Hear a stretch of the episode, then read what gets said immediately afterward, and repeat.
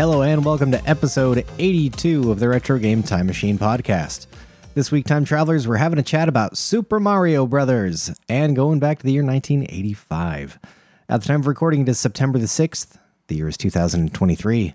I am Ash the Newton, and joining me through a series of tubes is my co-host, Andy the Android. Hello. Hello, how are you doing?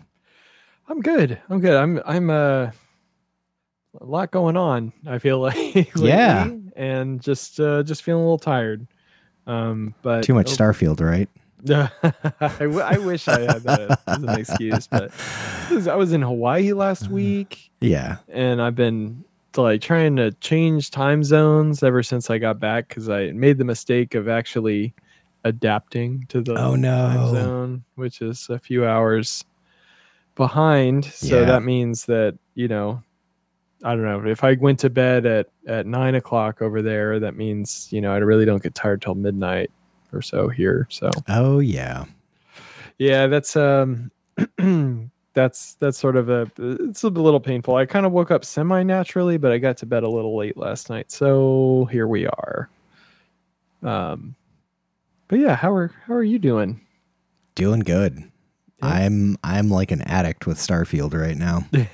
It's like all I can think about. I'm all, I I even was like, I don't know, man. Should I should we just not do the podcast anymore so I can play Starfield?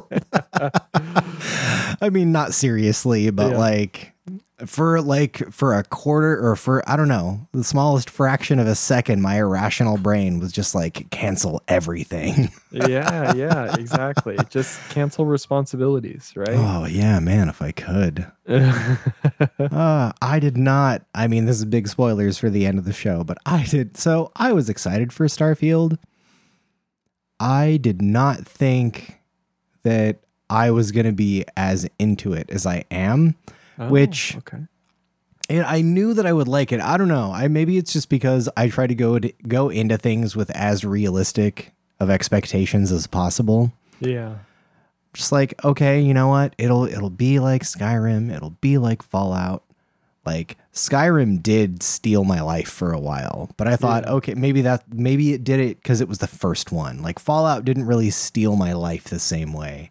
Mm-hmm. Starfield is my is my Skyrim. It is like stealing my life again. And like all I can think about, all I can think about is Starfield. And I'm looking at the Starfield Reddit when I'm not playing Starfield and learning things about shipbuilding and like yeah. all kinds of stuff. But anyway. Yeah. I, I mean, a few, a few games have done that to me in the past. Like I think Stardew Valley got me with like one of the first few times that I started playing that game. Yeah.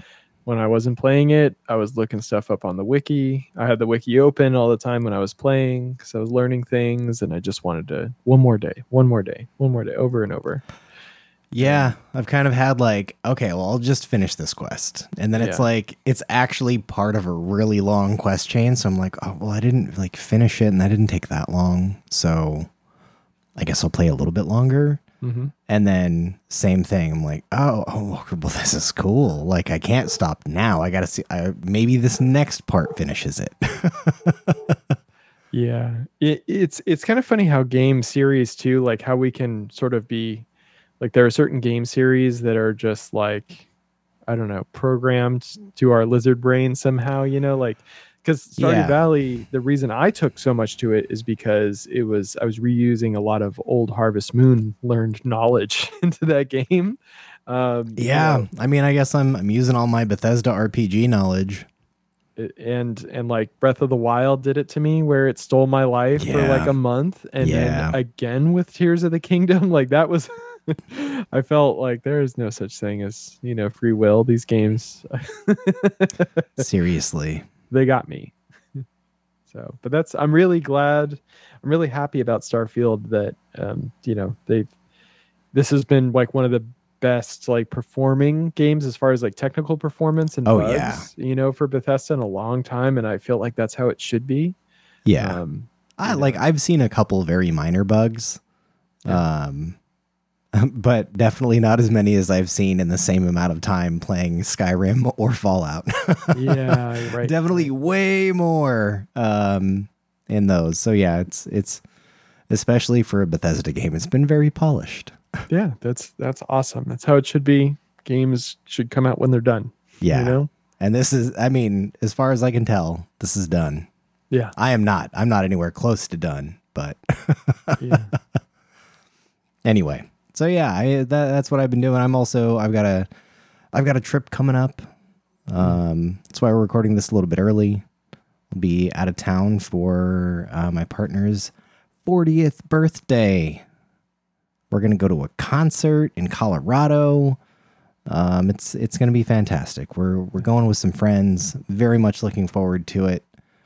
I think, though, I'm intentionally not going to bring a controller so that I won't have a way to xCloud stream Starfield.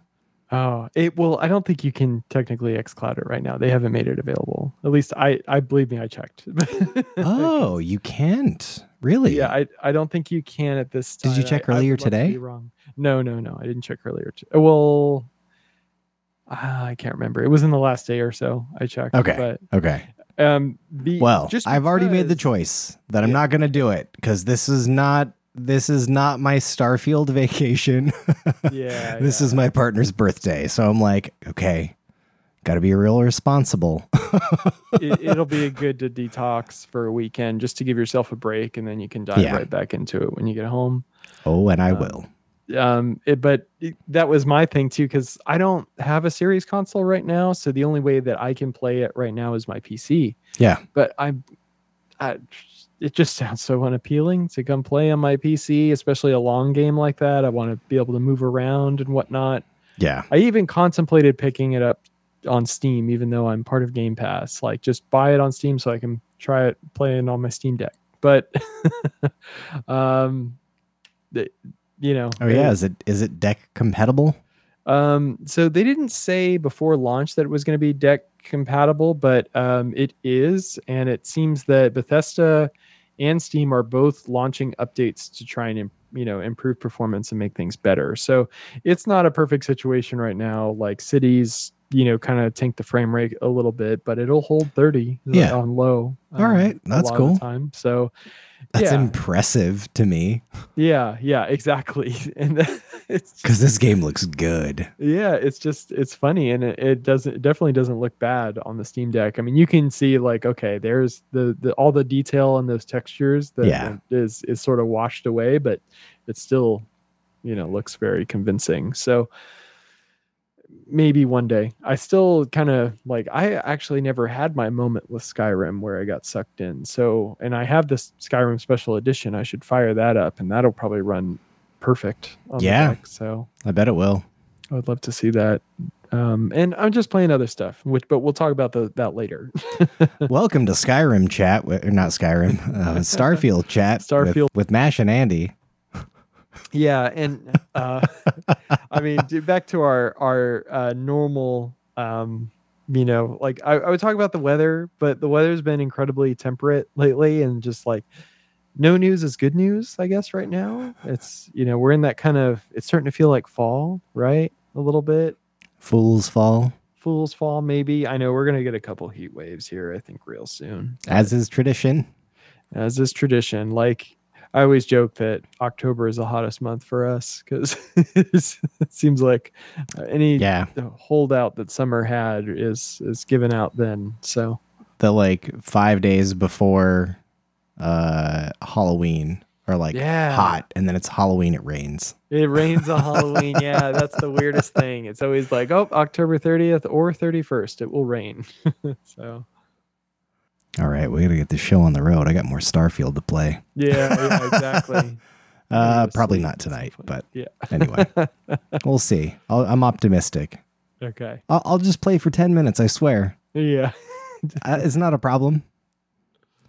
Uh, all right. Anything else before we get to our question from Chrono? Yeah, let's let's go to our Chrono's question of the week. All right. Uh, this is back in primary middle school days. Uh, were you the kids that had the cool video games with the classmates coming over to play, or were you just being invited to play at someone else's house? What kind, what kind of games did they or you have? Mm-hmm. Uh, and then he goes on to say, I remember I had a few neighbors who owned P S twos, and I went to play some Ben ten games, some Harry Potter or Cars. Yeah, parents have no idea what game, uh, sorry, what games to pick as a gift. yeah. uh, and some other friend had a Spider-Man game. He said, also a few years ago, a friend with a GameCube in twenty twelve, yeah. uh, they were playing Mario Strikers, Double Dash, and the like. Excuse mm. me, pardon me. Uh, it says, to be honest, most of my life, Uh, I've lived out of playing in other people's houses until he discovered emulation. Yeah. What was your experience? Uh, you asking me? Yeah. Yeah. Um, I, you know, kind of when I was in like prime, you know, like so elementary, primary school, that sort of stuff. Um, the N sixty-four was popular, and then pretty much like right as middle school hit, like that's kind of when I got the. When the PlayStation two was coming out, the next generation of consoles. So I, I think I was very lucky to be that age during that time, because there were some real bangers of games coming out at that time. And so I, I remember being over at friends' houses. So, you know, early, probably we'll say early middle school, when most of us just had N sixty-fours. We were still wishing for GameCubes and P S twos on our Christmas lists. Um, I remember playing like Pokemon Stadium. Of course, we had GoldenEye going, Mario Kart, that sort of stuff. Um, but yeah, once, you know, probably getting towards the middle of middle school, we'll say, which would be like sixth or seventh grade, that's when, you know, someone down the street had a P S two with a multi-tap. So we'd play, you know, uh, double oh seven Nightfire. Um, Agent Under Fire, I think, came out before that. We also played a bit of that. We would just rent it and go ham on it for a weekend and return it. Uh, N B A Live, I think, came up. Um, Gauntlet. Gauntlet was a big deal. Uh, oh, Dark cool. Legacy, which was the Dreamcast port, basically. The well, I don't know what would be like the Game of the Year edition, basically the the re-release of of uh, of Gauntlet on the Dreamcast. um, someone one of our friends, like, so we kind of trade, you know, like we we play, you know, I'd bring over my GameCube, someone down the street had a PlayStation two, um you know, we'd all, and then one and then uh other like uh um Crawfish Pinch, my friend here, he had it they had an Xbox like that someone gave them, so we play Halo, but I felt like that was more high school. So um I remember someone brought over Crash Nitro Kart, and it just did not gain traction, really. Like, one friend was really good at it and just like wiped the floor with us, and then we like never brought that game back. Yeah, it seems like there's always like one person that's really passionate about the Crash, yeah, like type of kart racing games, and it's mm-hmm. like, no, we like Mario Kart. Yeah, yeah, but like, okay, well, at least Mario Kart, it felt fair, you know, or something like that. Yeah. Um, so that that was kind of my experience. Those are some of the games that we were playing. Um, but yeah, I felt really lucky during that time. What What about you? Well, since I'm like a million years older, um, no, no, I mean, no, but if, but if it feels that way game, at that if you time. Look at the consoles, yeah, exactly, yeah. because because of how many quality games and, and the generations that were coming out. Yeah, so when I was in like elementary and middle school, elementary school was like. End of the N E S slash, I mean, well, for me, it was still the end of the N E S and then the beginning of the Super Nintendo era. Mm-hmm. Um, so like I had Mario Kart and Street Fighter two. Like I ended up, I always asked for or bought, like when I was able to save like birthday money and like chore money and stuff like that. Um, I always bought a lot of multiplayer games because I really liked playing games with my friends a lot more than just playing solo games. Mm-hmm. Yeah, so I always I, like I even ha- I had Street Fighter two and Street Fighter two Turbo. Like, that's not like there's a huge difference, but I still have both of them to this day. Yeah, and I was yeah. still excited to get both versions because, like, I don't know, Street Fighter was amazing in the arcade at the time.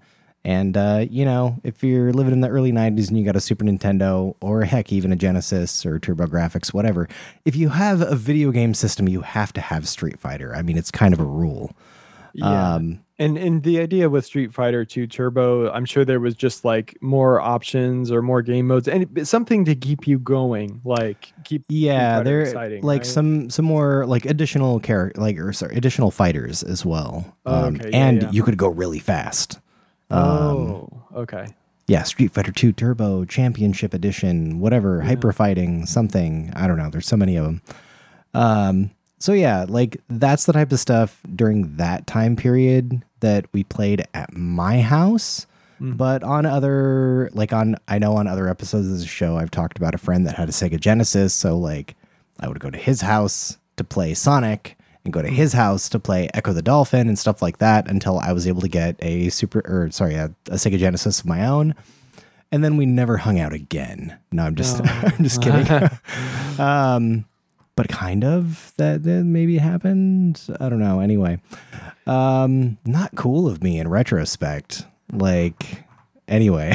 I mean, that's I mean, you gotta think as a kid. You're like, well, he no longer has a system that I don't. Oh, but that's so. right. He did have a PlayStation. He was the first person I knew in real life that had a PlayStation. Yeah. So I was able to play um, Need for Speed at his house. Oh. And what else? I think it might have, I think his house might have been the first place that I played Jet Moto. Um, so yeah. yeah, that's that's also getting into, well, heck, when did he have it? If I was hanging out with him, that would have been nineteen ninety-five. I would have been eleven. So yeah. So that's like not even into middle school yet. I already had the PlayStation around. Man, like all of all of like elementary school was like basically the sixteen-bit generation. Yeah. For the most part. Um, but anyway, yeah. And then later on in middle school, ended up playing a lot of N sixty-four stuff like GoldenEye, like a lot of the stuff that you mentioned, but then also W C W versus N W O. Played the heck out of that. Yeah. Um, at one of my friends' houses in the garage. I already know that I've also talked about this on some other episode. I'm pretty sure anyway. Um, but yeah, when we had tournaments, and like there was a whiteboard in his garage, so we had like the brackets that were set up. So like we would do our like one v one matches and like, I don't know, like cheer each other on and like get down to the top two and like just for the day have our championship. And then like we'd do it again, like in a few days or next week or something. And yeah. it was, it was a crap ton of fun. Yeah. I, I remember in primary school, like playing Super Smash Brothers, like we, like there weren't too many like get together and game things because I wasn't really old enough to go places on my own. Whereas by middle school, it's like, well, I just ride my bike over to my friend's house and it's done. But yeah, you know, I had to get my mom to drop me off somewhere yeah. with the other one. But I remember talking about like at school, we're like, oh, we're going to play Smash Brothers. One of these days, in like a month, we're going to play Smash Brothers. And I just remember going home and practicing and like, it was cool because I could set up teams of like multiple C P U opponents to come after me. And yeah. I would just like practice and, you know, overtrain, you know, as Heck much yeah. as I could, you know, that's, even though I get my butt kicked. Dude, that's, that's the way, I mean, I overtrained with Mario Kart when I was a kid. Yeah. I'd get those multiplayer games, but man, I'd play them a lot by myself so that I could be good and beat the crap out of my friends. Yeah, exactly. I mean, that's also part of the reason why I got like I was getting Street Fighter because I'm like, I'm getting destroyed in the arcade. I need to learn how to play a character. yeah, yeah. Um, but my stepsister got good. You're, well, I'm sorry. So my stepsister got good. She got yeah. good. She got good with Chun-Li. Nice. Yeah. Um, all right. Well, I think that's all I got for that. Anything else before we move on to the news? Not that I can think of, though. I'll probably just like blurt out. It's like, oh yeah, we used to play. No. You say that, but so far, I don't know if you've done that. Yeah. I kind of like I say that every, every time. time. Like I kind of hope that it's going to happen. I okay. hope that I'm going to just be wildly interrupted with okay. whatever you referenced. yeah. One okay. day. Okay. One day. Uh, all right. New Game Boy Advance game, Good Boy Galaxy, now available for pre-order. Um, this is not just on the Game Boy Advance, by the way. It's also going to be coming to Nintendo Switch and P C, but it is coming to real physical cartridges for the Game Boy Advance. Mm. And this looks like a pretty cute game. It really is. And, you know, I actually um, was recently given a Game Boy Advance S P and... Um, oh, yeah. It, so I ran into a coworker, um, and basically because it, it was just a loose Game Boy Advance S P, and um, so I don't have a charger for it. But I ran into a coworker who had one. He, he had one in his bag, and he actually converted to U S B C charging. Oh, yeah. So I'm like, that instead of buying a charger, I might just do that. Dude, so, there's they're like there's there's a mod for anything you want to do to a Game Boy these days. It's it, uh, it's pretty amazing. Especially U S B C. I think Linus Tech Tips, they did a whole thing where they did like N E S, S N E S, N sixty-four, all U S B C powered. Done. Like, yeah. And that way it's not region locked either. Um, so you can use them whenever because it'll negotiate the power. But anyway, yeah. this I checked this game out a little bit. It looks pretty cool. I think ideally I would just purchase it on Steam. Um, but I think that I just because I want to just support this. I want to support this idea that they're yeah making new G B A games, because you you hear a lot about new Game Boy games, like those are more common. Well, there's there's a whole like engine that you can develop Game Boy games in. You can just download it off of GitHub. I've downloaded yeah. it. Like when we talked about like joked about there being a Game Boy Retro Game Time Machine game, I yeah. just I saw that that existed and I downloaded it. I haven't done anything with it, but I'm yeah. like, one day, one yeah. day I could make a terrible game that, you know, two people could download who listen to the show. yeah, yeah, yeah. Yeah, it's just, um, so, but this is, Those I think two the people first are of the, us. Yeah. yeah. yes. Well, Sorry. maybe. I uh, no, I'm just, I'm just kidding. I would download it. Um, uh, I would have to upload it just so I could download it. oh, there you go. Um, but but this game, um, yeah, this is the first Game Boy Advance game that I have heard of that's coming out new recently. Yeah, um, me too. Like at least on a real physical cart that you can buy. Mm-hmm. And it's a cute little dog. It looks like he's in space or something like that. Um, so yeah. I, I'm. It's basically I'm Starfield. So I was gonna. I was looking for um, to see maybe if I could like if I could wish list it or something like that, or even I'd love to give them money before um, it comes out. Um, but I don't. I don't think I see it up on Steam yet. So the we probably Fair have enough. to pre-order it somewhere else. Uh, yeah. It shows that the physical editions are through First Press Games. Mm, okay. And everything is in euros right now. Ah, shoot. But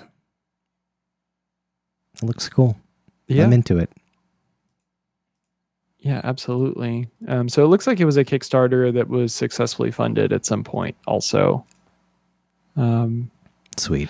So it doesn't say anything about release date. I wish I, I had that. But it's all right. Just look at the show notes, follow some links. Oh, there is a demo also. You can download a demo. So that's awesome. Uh, okay. So next up, uh, we got...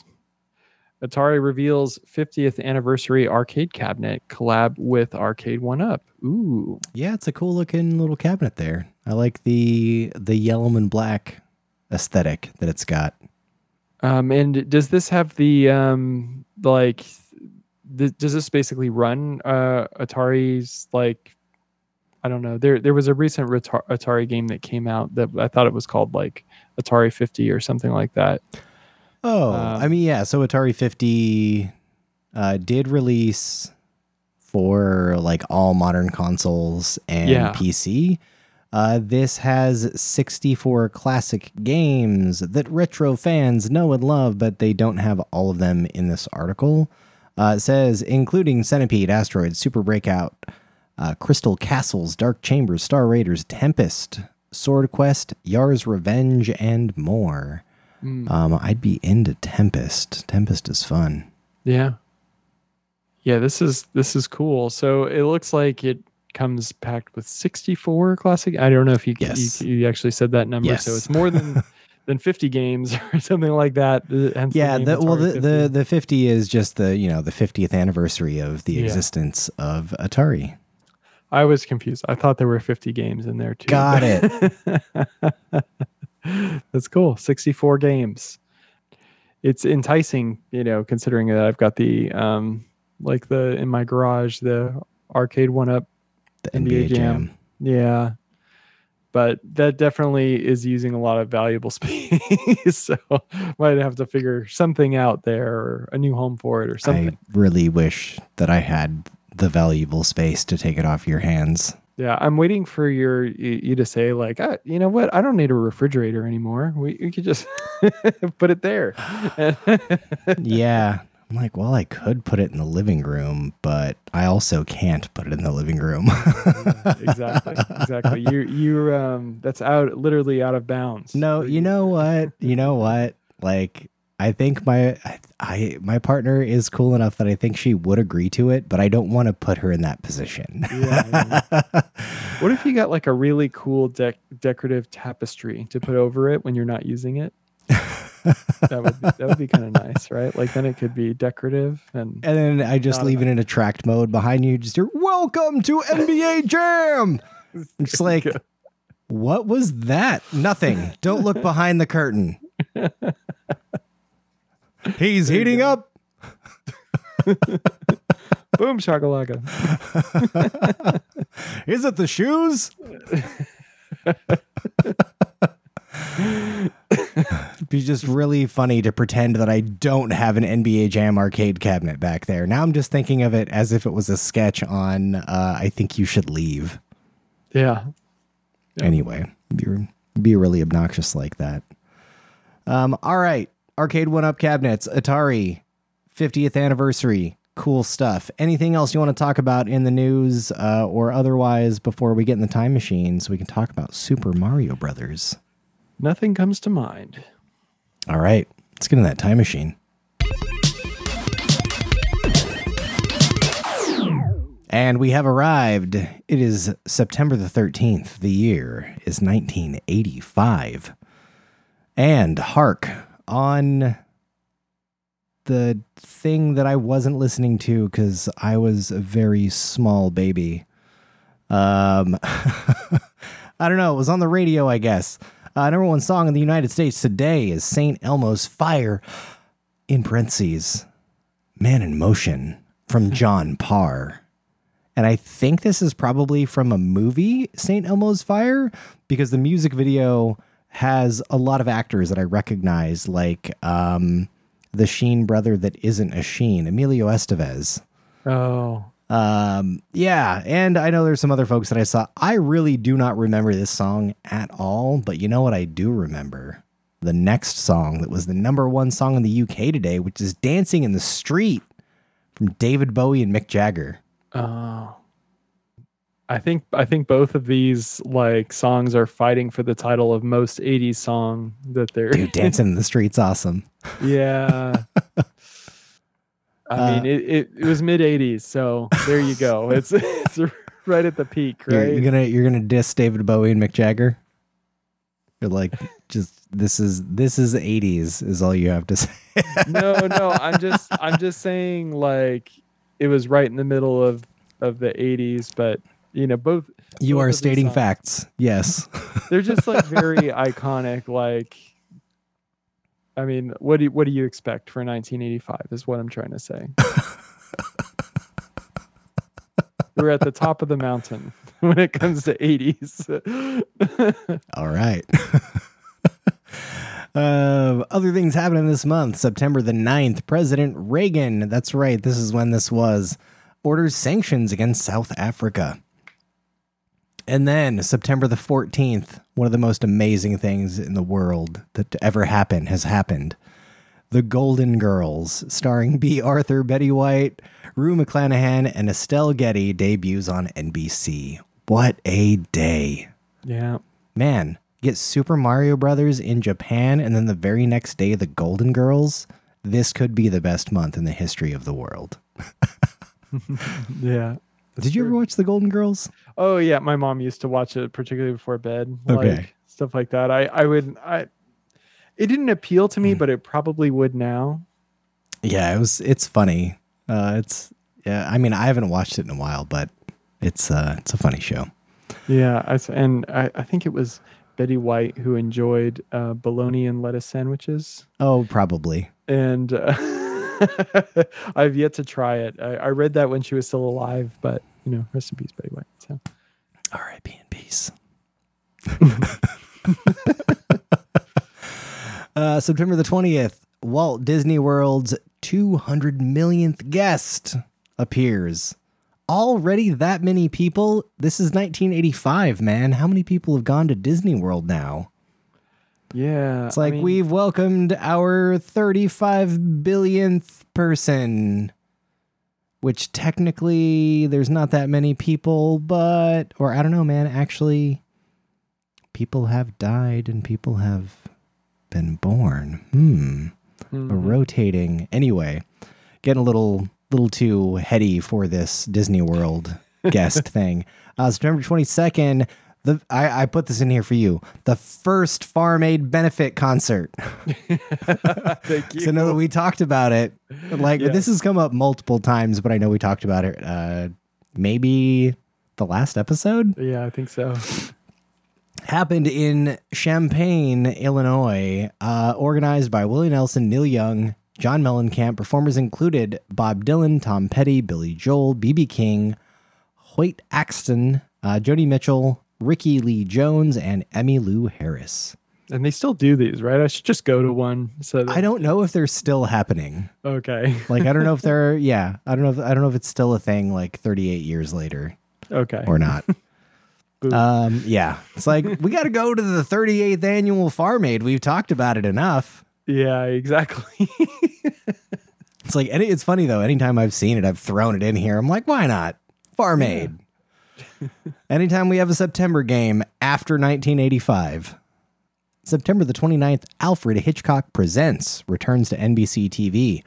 Also September the twenty-ninth, in the greatest television month, MacGyver, starring Richard Dean Anderson, debuts on A B C T V.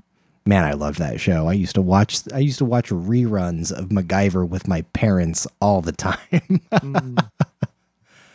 uh, September twenty-ninth, Houston quarterback Warren Moon was sacked, uh, tying an N F L record twelve times.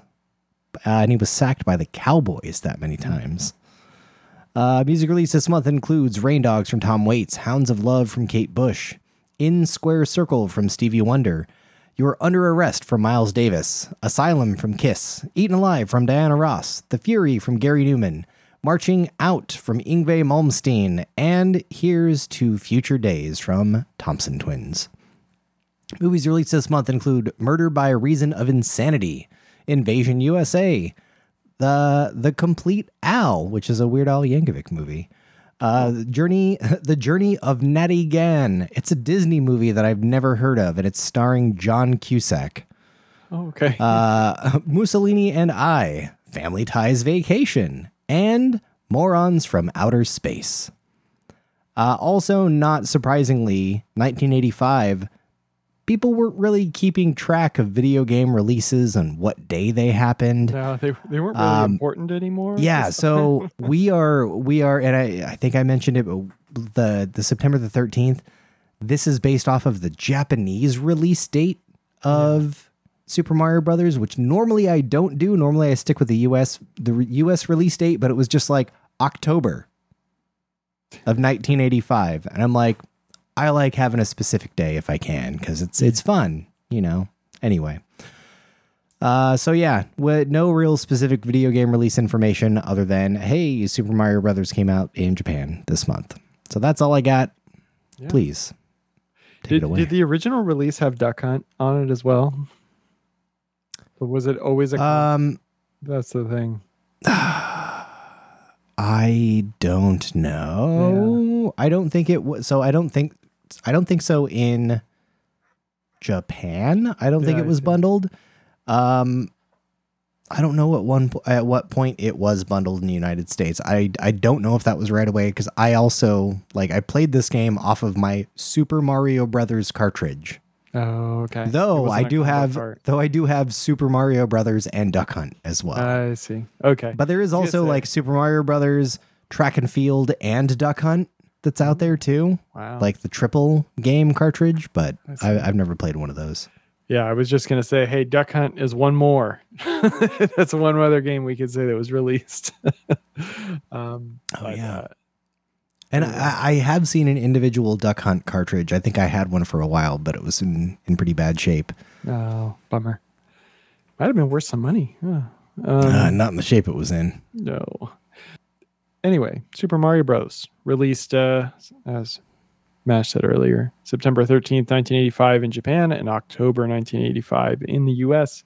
Today it is playable on everything. Uh, just kidding. A Pretty lot much of things. Any Nintendo thing except the Nintendo sixty-four. Yeah. That was a really dark age for backwards compatibility, wasn't it? Yeah. Um, it just wasn't there. Uh, so, you know, hey, just for the sake of listing things, um, N E S, S N E S, GameCube, Wii, Wii U, Switch, N E S Mini, ah. um, Super Mario Bros. Nintendo handheld. Yeah, I remember that yeah, thing yeah, that came. That, yeah, it's on your shelf and my shelf too. Shelf. Yeah, yeah, exactly. Uh, the Game Boy Advance, is that technically like Super Mario Advance? A- anyway, um, uh, you know what? That one, that one. Oh, there's an N E S Classics cartridge. I'm pretty oh. sure. Okay, okay. There you go. And um, Nintendo three D S. I guess I guess the D S wasn't listed in there. That's one. So is, is there a native way for the D S to play it, or is it the G B A cart? Because oh, so oh, I, I also yeah. compiled this list off of the top of my head. Oh, like okay. this is the okay. thing where I was like, I know it's on these things. Mm. Which is why, like, I couldn't think of a like Nintendo D S cartridge that has Super Mario Brothers on it, but that does not mean it doesn't exist. Yeah, not that I can think of, except for, you know, I don't know what D S I came a little late, and that's where you could actually download titles oh, there. So I don't know. Maybe I, I don't know if Nintendo packed something in there. Maybe we might have to research that. For for the GameCube, the only way that I knew one hundred percent that they, that it was on there is Animal Crossing. Animal Crossing. Yeah. Yes. Yeah. I don't know if there's a different way to play that on the GameCube, but I for sure know you can play can play there, Super Mario Brothers via Animal Crossing. If we're getting technical, there is the G B A player on the GameCube, so you can play Game Boy Advance games. Oh, okay. Yeah. So there That's, you are. And there Game we go. Boy. So, and then I, I, I don't think there was an official port on Game Boy. That was not on the list here, so I'm no. not faulting you for it. But that's, you know, just one thing. But I could be wrong. uh, because it's an important game. So we're going to talk about the history here. There's, uh, so okay, so warning to you and warning to everyone. There's yeah. a huge wall of text that's coming that we're going to okay. be going through that has a lot of cool information. I feel like, though, because it's it's such a wall of text, we should stop and discuss whenever whenever is appropriate. Okay. Just want to cool. throw that out there. Cool. Uh, so going for the history here, Super Mario Bros. Was the bain- brainchild of uh, Shigeru Miyamoto. The brainchild. The brainchild. And Takashi Tezuka, both part of Nintendo's creative development. The game's programming was largely handled by Toshihiko Nakago from uh, S R D Company Limited, which later became a significant Nintendo partner and ultimately a wholly owned subsidiary. The original Mario Brothers game, released in nineteen eighty-three, was an arcade platformer confined to a single screen without with a black background. Miyamoto initially coined the term athletic games to describe what would later be known as platform games.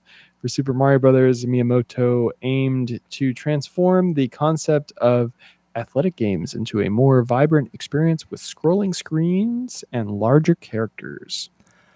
I like the athletic games. Like, it's true, man. Mario is booking it. He's yeah. running like yes. all the time. Yeah. He's he's kind of like a Olympic Olympic like hurdle runner, you know. Seriously, way, jumping over things and yeah, yeah. games that and like he also does the high jump. Mm-hmm. Yeah, he's yeah. uh yeah. Who could forget the um, fireball throw? You know, that's the yeah. It's it's just like um, shot put basically. Yeah, exactly. Exactly like classic. You know, in ancient Greece, they'd actually light the shot put on fire. Uh, yeah, yeah, I, yeah, sure. For the sure.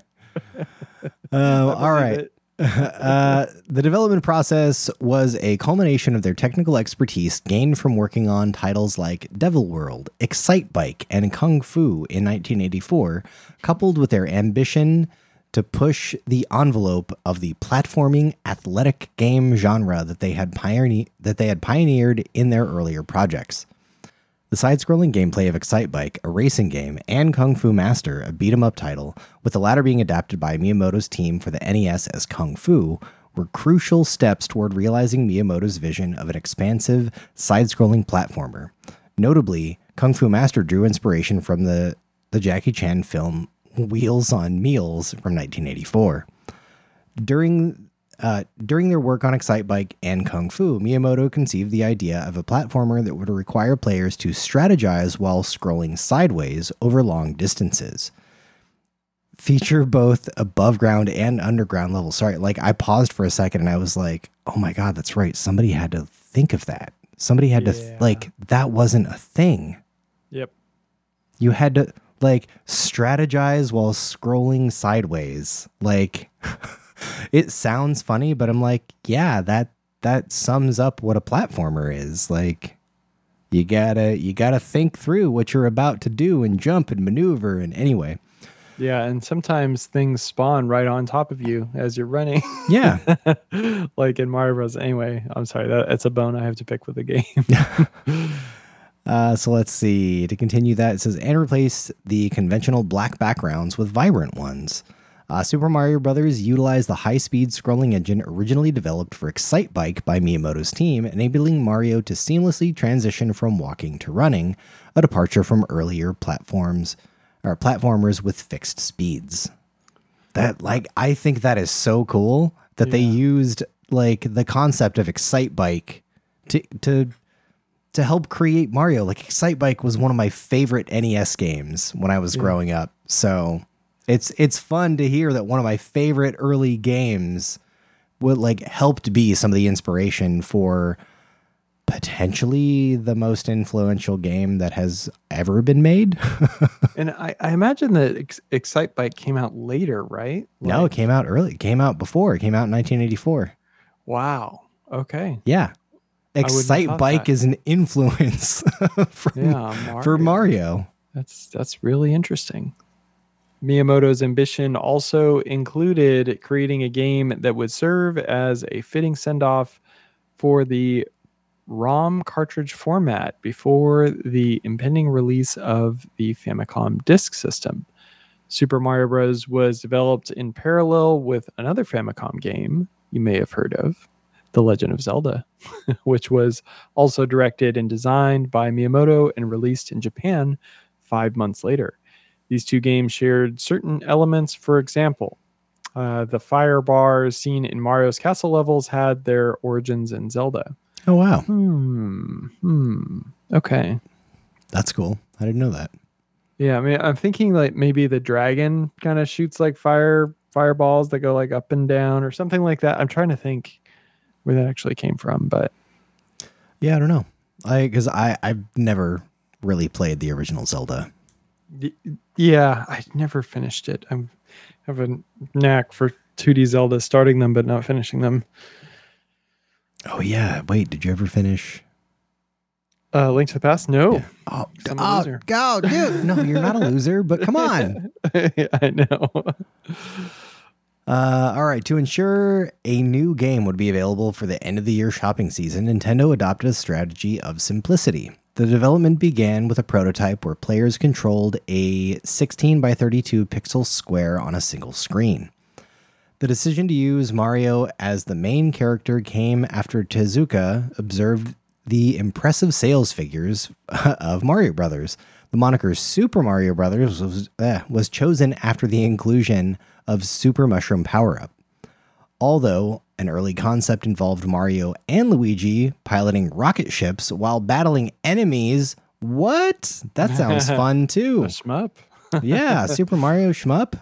Um, this idea was ultimately discarded. However, remnants of this concept can still be found in the game's sky-based bonus stages. Oh man, that would have been fun. Mm. The development, though, obviously not as, like, it wouldn't have been as important.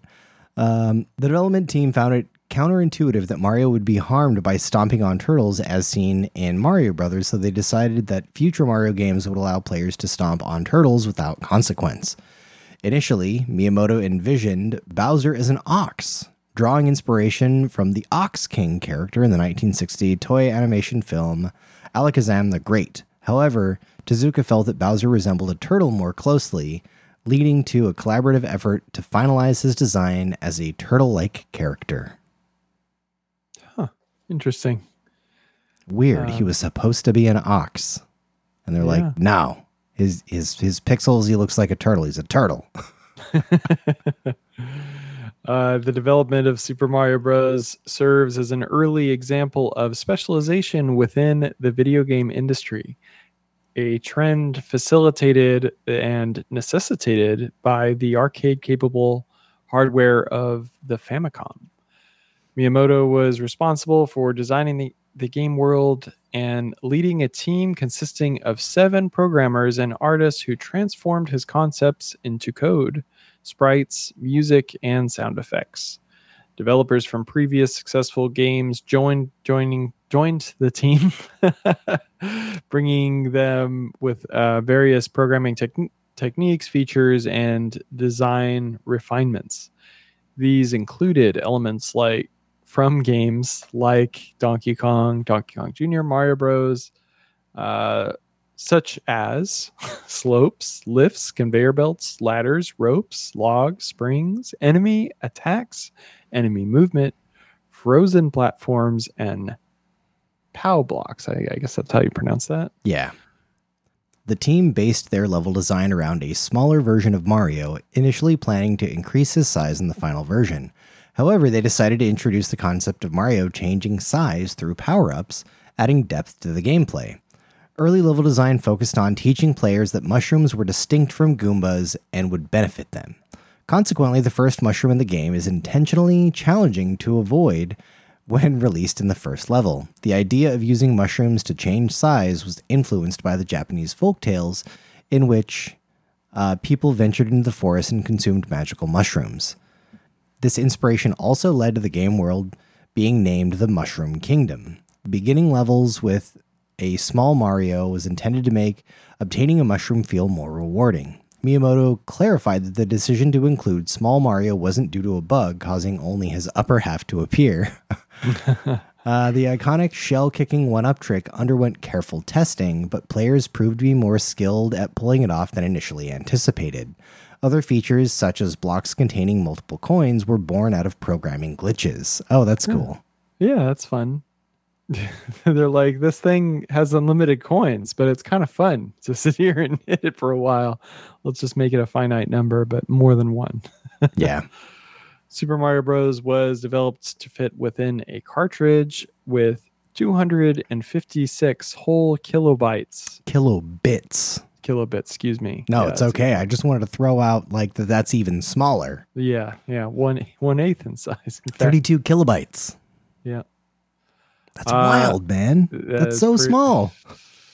God, you'd be lucky to make anything that small. Like a file of any type is usually larger than that. So, um, um, okay, so thirty-two kilobytes or two hundred fifty-six kilobits of program code and data alongside sixty-four kilobits uh, for sprite and background graphics. Given these storage limitations, the designers embraced the challenge for maximizing space efficiency, akin to a l- lively television game show competition. For instance, Uh, clouds and bushes in the game's backgrounds shared the same sprites but with different colors, and background tiles were generated through an automatic algorithm. Sound effects were also repurposed. For instance, the sound of Mario being damaged was the same as when he entered a pipe, uh, and Mario jumping on an enemy used the same sound as each stroke during swimming. As the development neared completion, the team decided to introduce players to a simple, easily defeatable enemy rather than uh, starting with Koopa Troopas. At that point, available memory was nearly exhausted, prompting for the creation of Goombas by using a single static image that was flipped back and forth to save space, while uh, achieving a convincing character animation.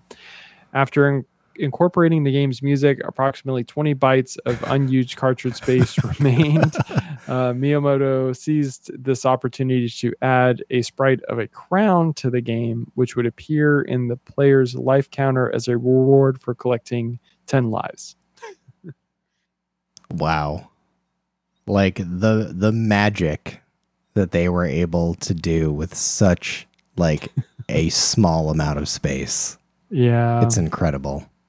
Yeah, it's, I mean, even today with everything just being, it would be difficult to program this way now, you know, because.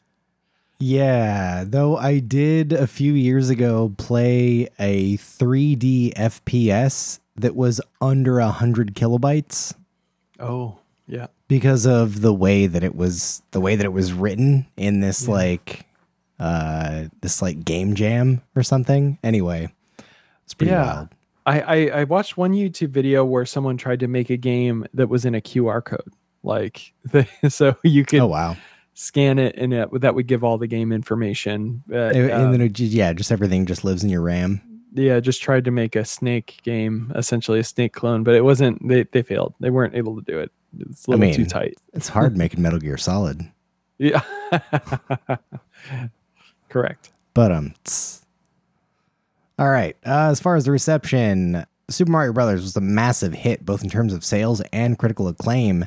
It played a significant role in popularizing side-scrolling, aka athletic games, um, and was a major selling point for the N E S. Uh, when it first released in Japan in September of nineteen eighty-five, an astonishing one point two million copies flew off the shelves in a single month. Within just four months, a staggering three million copies had been sold in Japan. This is wild. Yeah. Like, that is crazy numbers for video game sales at this time. Like, yeah. Holy crap. uh, raking in over twelve point two billion yen, which is the equivalent to a whopping seventy-two million dollars at the time, or one hundred ninety-six million dollars uh, when adjusted for inflation in twenty twenty-two. This phenomenal success also... So, actually, if we adjust for twenty twenty-three... Yeah. Ooh. Then uh, what is this, like five hundred million? Anyway, yeah. Just kidding. Uh, the, this phenomenal success also gave a massive boost to Famicom sales, bringing them up to six point two million units by January nineteen eighty-six. By nineteen eighty-seven, an impressive five million copies of the game have been sold for the Famicom alone. Outside um, of, oh yeah. I would say, I didn't know if that next one was Still Me or not, but please. Yeah, yeah. Um, I'll, I'll take a couple here. So uh, outside of Japan, many people were introduced to the game through the arcade version, which became a top-selling release for the Nintendo verse, Versus system. Yeah, um, yeah, I'm not familiar. So it's yeah, it's a it's a way to play two-player Nintendo games in the arcade, basically. Wow. Okay, and and Mario Brothers was there. Yeah, Super Mario Brothers, I should say. Yes. And I, wow. I think I've played one of those um, at an arcade convention. Wow. Like one of the Verses and Super Mario Brothers. Yeah, that would be really interesting. Um, in just a few months in early nineteen eighty-six, an astonishing two hundred, tw- excuse me, twenty thousand arcade units of the game were snapped up. In the United States, the N E S version of the game saw incredible success. Over one million copies were sold in nineteen eighty-six. And this number skyrocketed more than four million by nineteen eighty-eight. By mid-nineteen eighty-nine, the tally had reached a staggering nine point one million copies and continued to climb, with more than eighteen point seven million copies sold by early nineteen ninety and nearly nineteen million by April nineteen ninety. The game's popularity persisted, with more than twenty million copies sold by nineteen ninety-one. That's... Dude, this is nuts. This is how video games were reborn. This is a, like, right? Like, really, honestly, like thinking about how pessimistic people were about video games after Atari and all the shovelware that like yep. ended up coming out on Atari.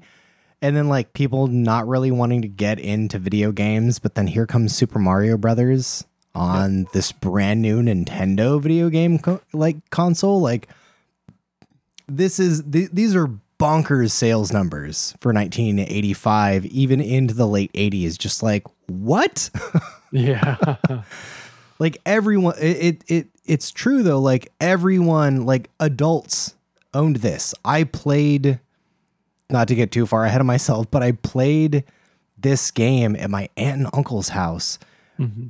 where like when I was spending time with my cousin, who's a year younger than me, I was already like four, like I think it was four playing this at their house, maybe five playing this at their house.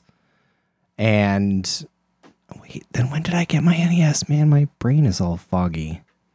Anyway, I didn't own this game initially, but like playing it over there, like they they they weren't buying it for their kids. The kids couldn't yeah. even play the stuff yet. Like, and and my dad had an N E S that he ended up giving to me. Like, adults were buying this, like obviously because of those freaking sales numbers. But like, it's it's just wild. To, like, I wish that I could have really seen as an adult, like the runaway success of this game and the effect that it had on like. Popular culture at the time, like really. Yeah. And I think that maybe some of the success was also, excuse me, um, preempted by Atari because Atari had flooded the market and forced it into dormancy. Basically, no one was interested in buying. Like there were console manufacturers, they were trying to release video games, but interest was just not there. Yeah. And then, you know, they just needed a big hit to to wake it back up again, I think. And yeah, I think this was it. I just like we still have more to talk about, but like I just wonder if this game wouldn't have come out. Like, would we be even doing this podcast? like, it, like, uh, like that? It's it's such a wild thing to think about. Like the runaway success of this game. It caused and influenced so many things that like I fell in love with. Yeah.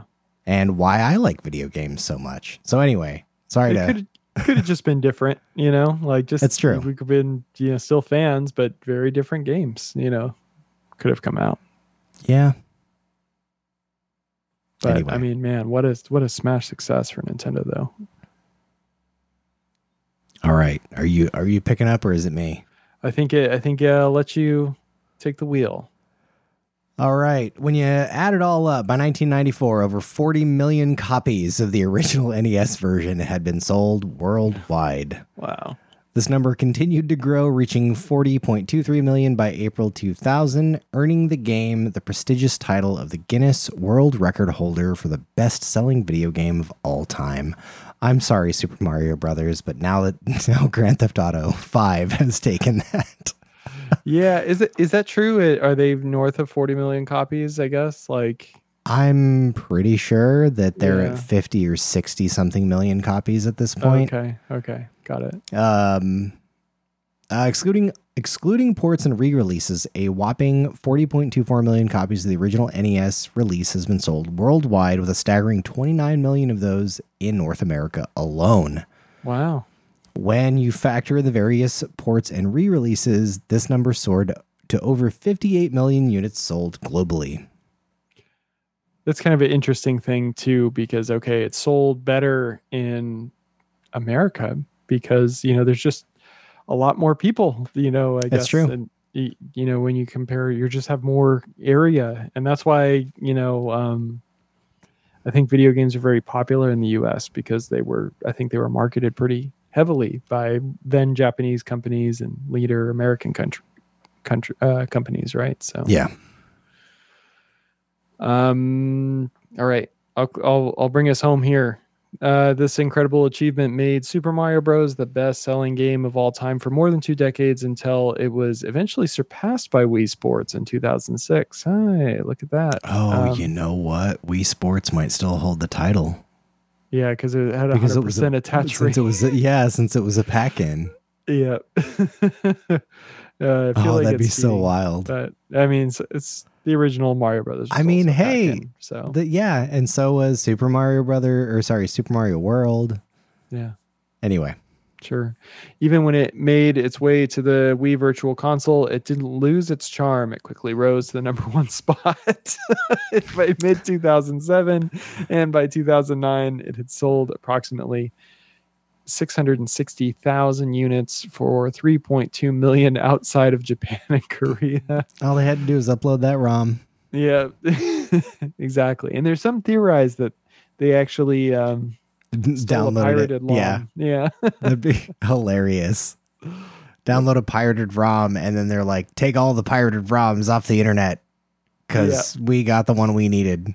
Exactly. We don't know how to dump this ROM, so thank you and screw you. Uh,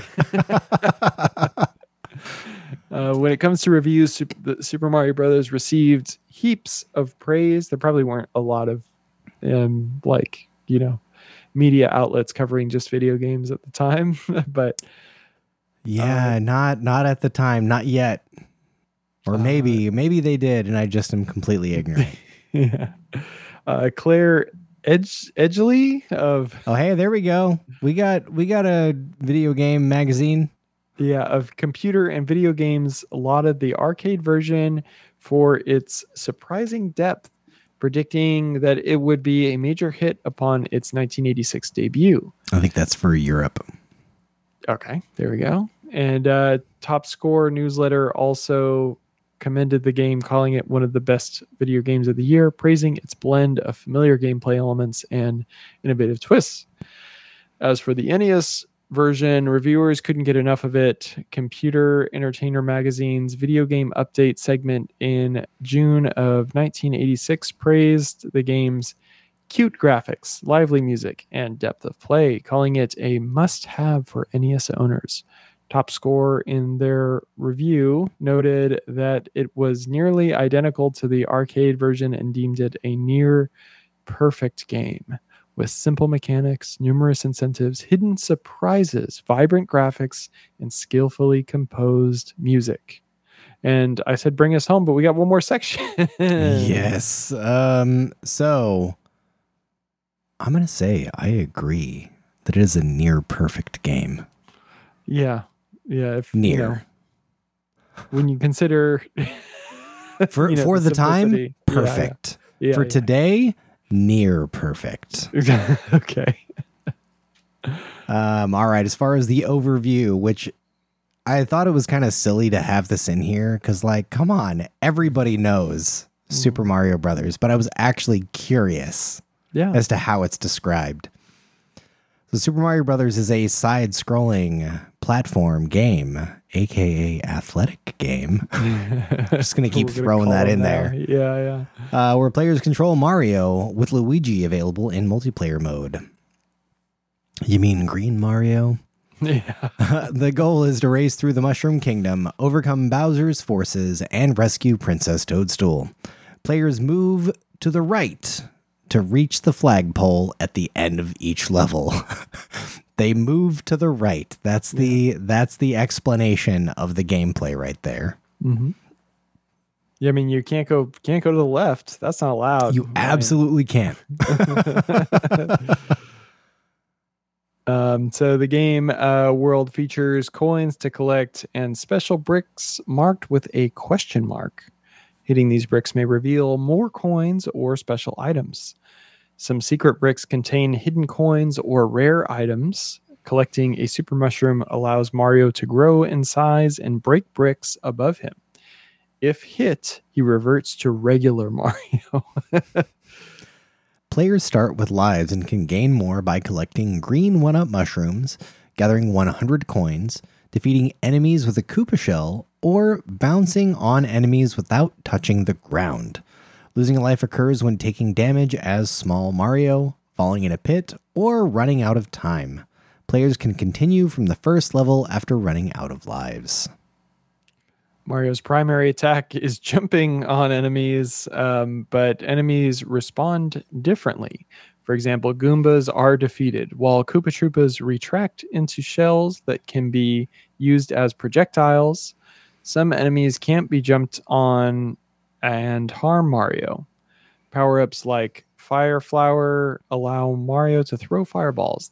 The Starman makes Mario temporarily invincible. I wonder where the term Starman, I would, that always confused me. Uh, the game consists of eight worlds, each with four stages. Each world's final stage features a battle with a false Bowser. Yeah. That's so funny. I've never realized it's supposed to be a false Bowser. Yeah, uh, and, and one of them, you know, when you kill him, it turns into a squid. You oh! know, on one of the worlds, and I always thought that was a bug. A but then false when, Bowser. Yeah, it's just, like, they all... For some reason, they all die. They all fall, but one turns into a squid for some reason. Weird. Uh, so let's see. They're all false Bowsers, except for the eighth world, where the real Bowser is found. Bowser and his decoys are defeated by reaching the axe at the end of the bridge. No, that makes no sense. But. The game includes underwater stages, bonuses, and secret areas. Oh, the secrets. This game... has infected my brain on always looking for secrets in video games. Uh, some secret areas have warp pipes, allowing players to skip stages. After completing the game, players can replay it with increased difficulty, like replacing Goombas with buzzy beetles. What you got? So, yeah, from my experience with this game, I've played it at various points, but I think everyone has at this point. Someone's touched it, seen it. Something, you know, like yeah, if, if you were alive in the eighties or nineties, you've played this video game. I, even if you're somebody's grandparent, like you played this game. Yeah, exactly. Um, you know, or at least are very aware of it, you know, like we'll just say that. But I never like aspired like, oh, I'm going to finish this game because it's difficult, you know, like. And I think I remember if, if ever like my, my cousin bought an N E S like way late, like he bought when the GameCube was out, he bought an N E S off of eBay. There we go. That was the right play- time. I probably played a lot of like, I played Balloon Fight and Duck Hunt probably the most. Um, oh man, the, the music in Balloon Fight is so good. Yeah. Yeah, exactly. It's very good. It's so good. Um, but you know, Mario Brothers is kind of repetitive in a way. Like, I didn't really see that, you know, like, okay, kind of repeats the same worlds over and again. I'm like, I don't have really a desire to beat this, and I'm not very good at it. That's the other thing. Like, for the longest time, like, I did, I, I'm not sure. I think it was recent that I figured out that you could actually run in this game. What? Yeah, that's the that's what? the interesting part. Holding, I think I don't think I was ever always aware of that. And I think that the game... Well, it really opens up. Yeah, once you can run. When you know you can run. Yeah, because I feel like there's... There's sections that you literally have to run. Yeah, yeah, exactly. So I think I was having a lot of difficulty, maybe. I, I don't know, because I was just like... When I picked it up this time, I'm like, I think I can run with B. And I'm like, oh, I can. Okay. Yeah, um, I guess to be fair, like... Sometime in the past two years, uh, one of my favorite streamers played, uh, I think, I think she played Super Mario World for the first time, like her very first time. Yep. She was hours into the game and didn't know she could run. Yeah. Yeah. Finally, she was just like, this game is way harder than I feel like it should be. She's like, what am I missing? And chat's like, you can run. Because like, you know, she she tries like she tries to not receive hints or help or spoilers or anything from from her chat. And they do yeah. a really good job of respecting that. So like it was painful. Mm. Like I was excited to watch her play it, but then I was like, I don't know if I can watch you play this. Yeah. Anyway. Yep. Yep, that would be, yeah, that'd be, that would be difficult. Um, because you're just like, no, you can run. Yeah, yeah, exactly. I, there, there's, yeah, the, you know, sometimes like it's really hard for me to not backseat in Twitch and just say like, can I give you a hint? You know, she didn't know that you could fly for so long. Yeah. With the cape. Another, oh, yeah. This was like, oh, you, you can, oh, you're missing so much of the game right now. Yeah. I mean, but that's what you get when you don't have a uh, instruction manual. Yeah. Yep. Anyway. You know, as for my impressions of the game, like I, I, you know, I think it does really well. Like sometimes it's a little difficult to like, like the edge detection. It's kind of like, how do I describe this? Oh yeah. It, it's sometimes like a little difficult to like jump and like move just like one pixel so that you can jump up on something, you know, like that's, that's a little hard, I guess. Um, I don't know. It just feels a little wonky, like a little unforgiving when you when it comes to platforming, I guess. Um, but yeah, like it's just like brutal. It feels like it's did it did math, and it's like, no, sorry, you weren't exactly in the right place, so you fall. Um, and some of the later levels just they're really difficult. I would have pulled my hair out if I didn't have a way of rewinding the game or save stating and that sort of stuff. Like, I don't. Like I've, I would love to, you know how on Xbox they have a percentage of like how many people got, got this trophy or yeah. got this achievement. Yeah, this achievement. I would love to know like the percentage of people who actually finished this game, you know, versus people who played it. Yeah. I mean, it's definitely going to be skewed for sure. Yeah. I think it's less than one percent. Like, I think it's that bad. Like, cause it's, it's hard. I mean, I could see that nowadays. I feel like, though, since you didn't have any other options previously, and that was like literally the best video game you could play for a while at the time, it's like, all right, just yeah. keep banging your head against that wall till you get better. Yeah, that's true. That's true. You know, if you I mean, I, I tr- in a room with it. I was I was trying to do that this time around, but then. Um, I like I gave myself like ninety minutes when I was playing it on original hardware. I was so sorry. I gave myself ninety minutes while already starting from World eight because oh. because I know like I the the warps to get you all the way to World eight, and then actually I only just learned this. If you are holding a, so you get game over. You're in World eight. You're like, crap, now I got to go to one, two to do the warp, and then so that I can go to world four, and then from world four to then I can do the warp to go to world eight. I had that down pat for a little while. Yeah. And then I learned, oh, after you game over in world eight, hold A and press start when you choose to start a new game. Yeah. It throws you back in the world that you were already in. Yeah, that's so, I think that's critical. I'm sure it was in the manual or something. a, Honestly, I don't know if it would have been. Yeah. Like that might have been something just like was like an Easter egg. Cheat code. Um, but I never had the manual for th- for this game anyway. Yeah. Mm-hmm. Um Yeah.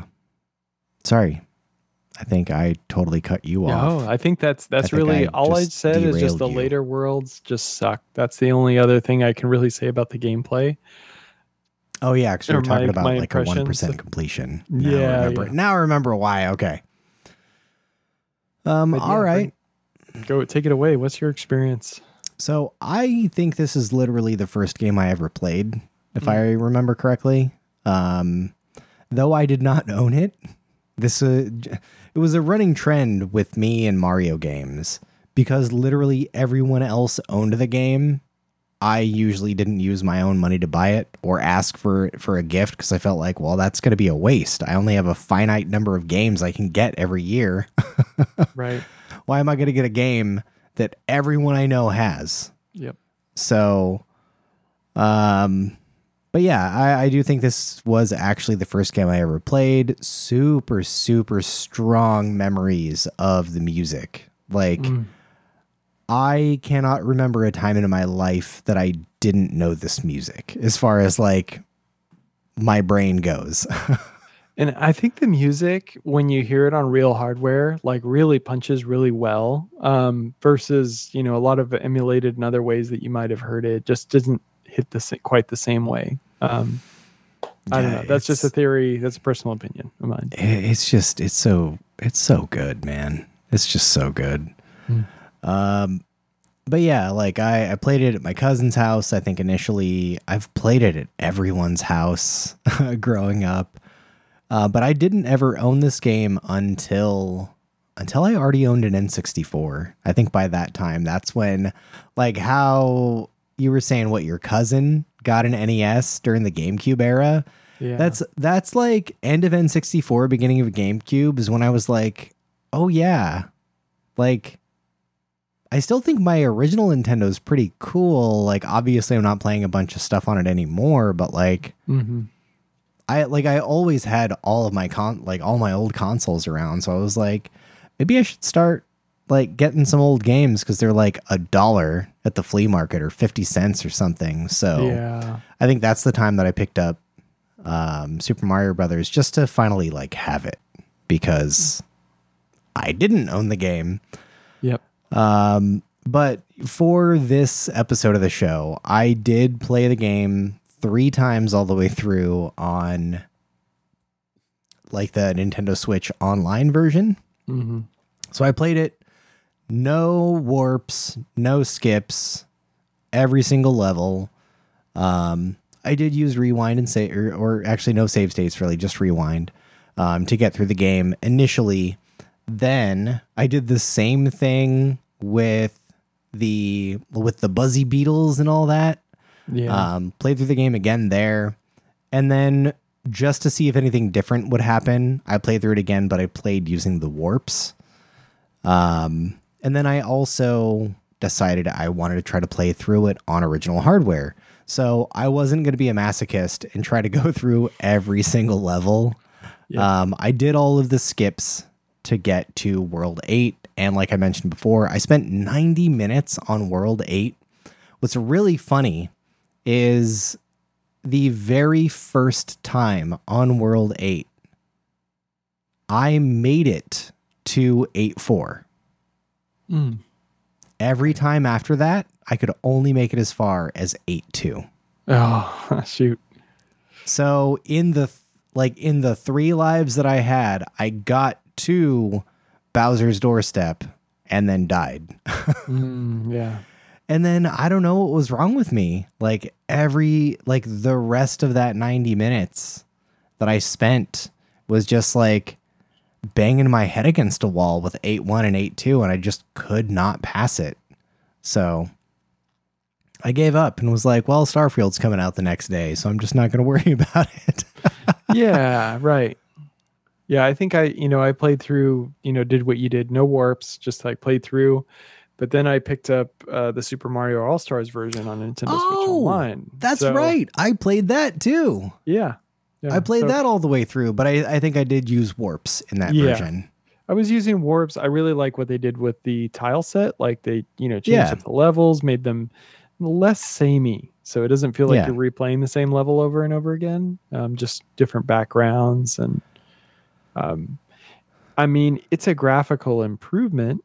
For sure. Like that's, yeah, I don't know if I, I, I don't think I like it more though. Yeah. I, I can't say that I like it more, you know, like objectively it's, there's more detailed. There is more stuff there. So but it d- doesn't feel right. Technically you know? The same thing with the music too. I was like, yeah. oh, this is interesting. I definitely don't like this more, but yeah. it's interesting to like have another take on this.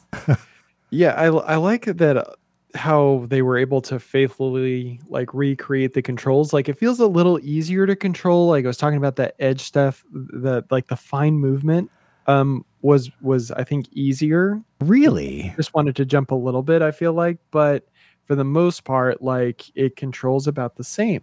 I um, see. I was thrown off by the Super Mario All-Stars version because of Mario's sprite being different.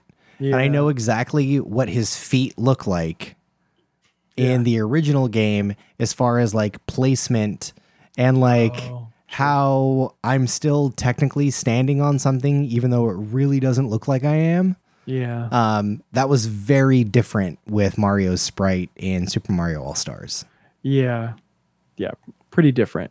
Um, I, I didn't finish it. I think I just, I, I was warping along till War, World four, World five, somewhere around there. Then I didn't pick it up again. I played something else. So Um, also want to throw out there that um, since we last recorded, and the, like we didn't plan this, but it worked out perfectly.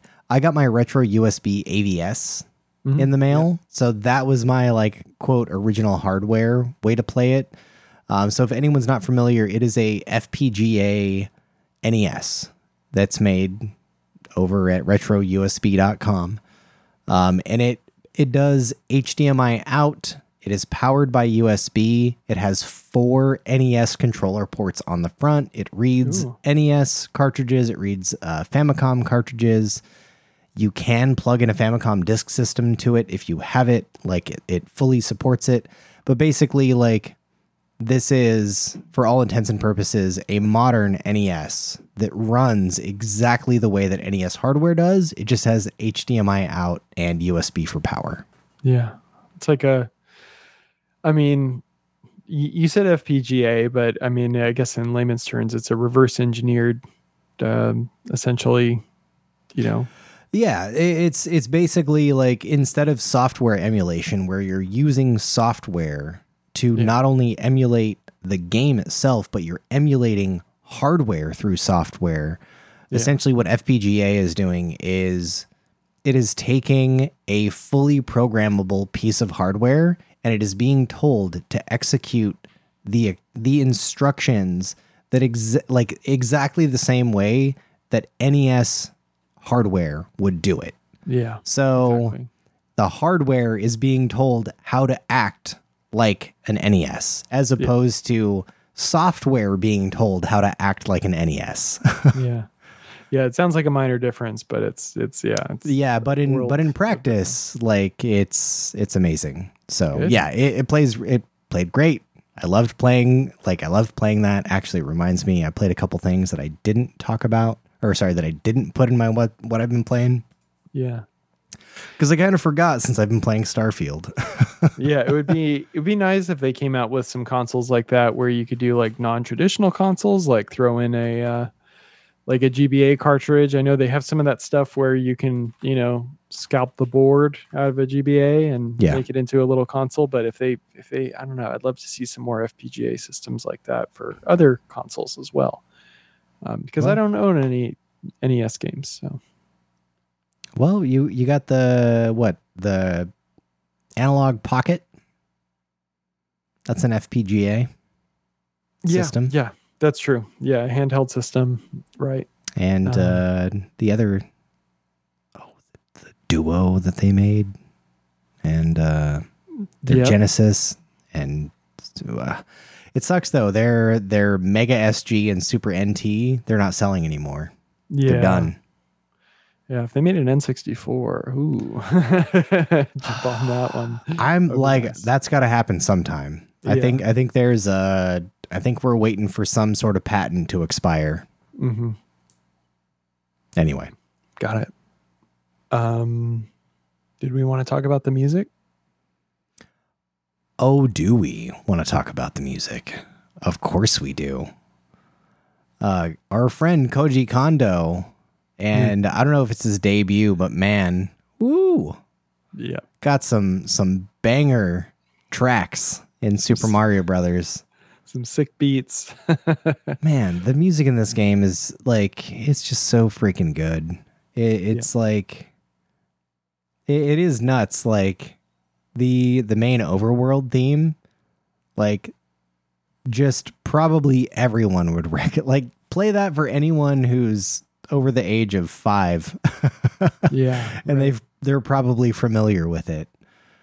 Um, But I don't know, like the, the underground theme is super iconic. Same yeah, I mean, with the, the underwater theme. Like there's not a lot of different music in the game. No, no. I mean, we could play but those there three doesn't right need there. To be. Yeah. it, it, yeah, exactly. They, they made it work. Um, and it feels like there's variety, you know, just the right times. Yeah. Um, Man, it's so good.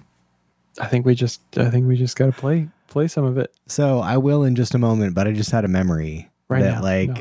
I remember how did I do this?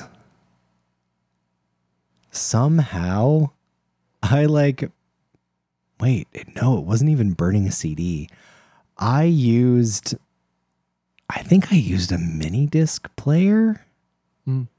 to record the audio coming from my N E S, just sitting there playing the music of Super Mario Brothers. I recorded it uh-huh. so that I could listen to this music in my car when I was in high school. Like, what a, what a weird person I am. I was going to say, you must have been popular. I had friends. I mean, they also liked video games. And I was like, you guys, we're plugging in the mini disc player to my cassette adapter yeah. so that we can listen to Super Mario Brothers. Oh, man. I also actually did that with uh, the original Grand Theft Auto soundtrack. Like the different radio stations, I burned different C Ds for the different radio stations. Like Got it. Head radio, F M stereo, like whatever. Oh my God. And Chatterbox radio. I think I still have those burned C Ds. Anyway. Yeah, they have YouTube channels of like Vice City, like radio stations. You, it's just like the complete track you can just play. Yeah. And uh, yeah, I do that sometimes at work, you know, just like. Yeah. So I like. But it was funny with Grand Theft Auto, like the original one, they didn't have licensed music. So I was, I like, I was also like taking the music that they made up for their stations um, and listening to that in my car. Anyway, weird stuff. Yeah. Um. All right. Uh, any particular order you want to go in with some of our Super Mario Brothers music here? How about um, in order of appearance? Okay, let's do it. We are starting with Overworld theme.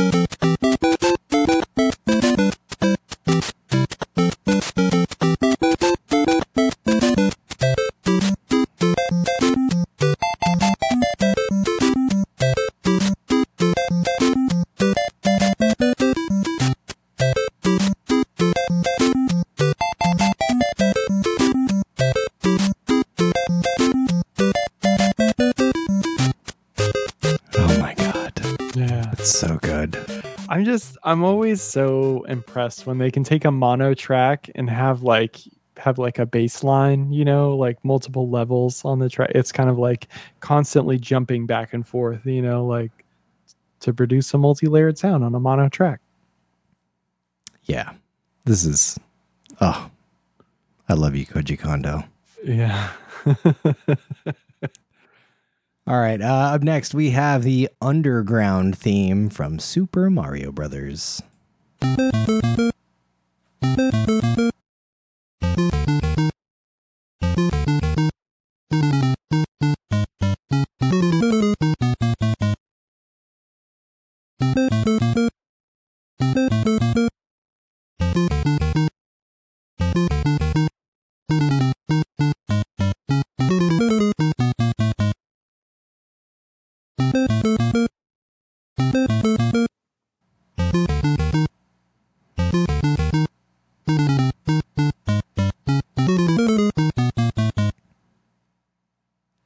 Every time I hear this, I also just think of Group X. Group X? Yeah. Um, there's it, it's a it's a whole thing in the early internet days. Um, all you elder millennials listening will know what I'm talking about. Um, yeah, shigiri da da da da, shigiri da da da da, shigiri da da da da da da da da da. So it's got lyrics, what you're saying. Yeah, he's like, hey Chunky, you want to play this new game? It's called Super Mario Twins. They look oh. so goddamn like the same person. You say to them, you want ice cream cone? Both of them say yes. How in the hell? Oh my goodness. Okay, I'm gonna have to li- I'm gonna have to link that um for all of you folks that are just like, are you having a stroke? What are you doing? No, I I remember Crawfish uh, Pinch used to actually quote this. I just I never saw it, so oh. It sounds familiar now that you say that. So yeah, hey, he's listening. Hey, that how in the hell? Both of them say yes. Anyway. All right. So that is our underground theme. And then now the ever so majestic underwater theme.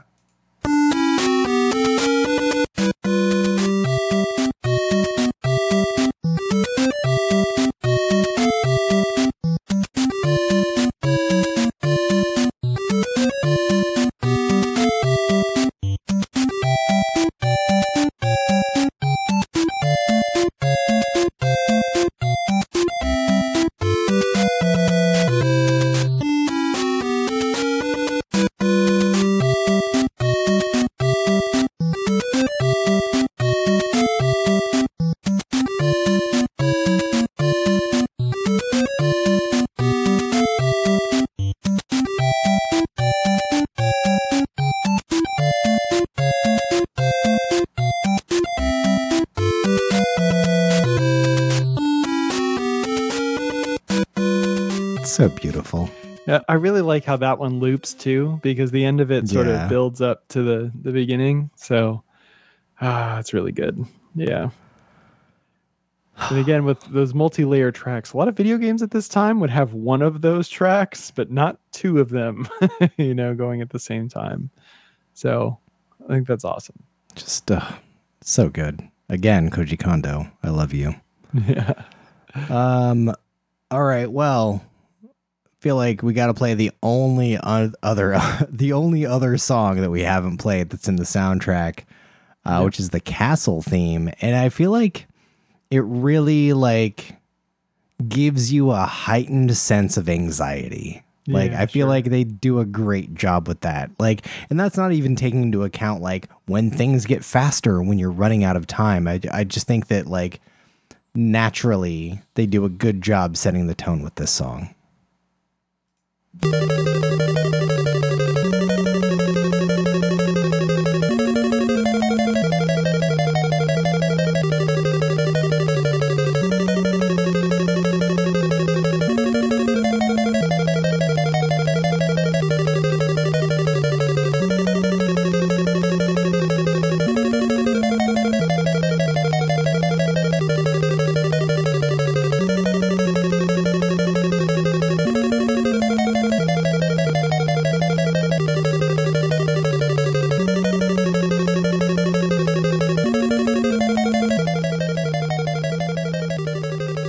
Still just like hear fireballs and yeah. like yeah and just see like Bowser jumping anytime um anytime that that is playing. It's interesting, like the main melody too is almost slightly off time in a way too, that kind of like feels jumpy, like back yeah. and forth, like unpredictable, you know, like uh, which way is it going? The theme of the principal's office. That's funny.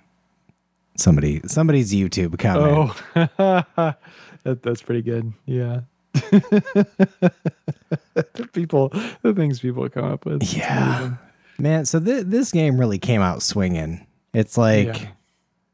it's like amazingly fun. Boom.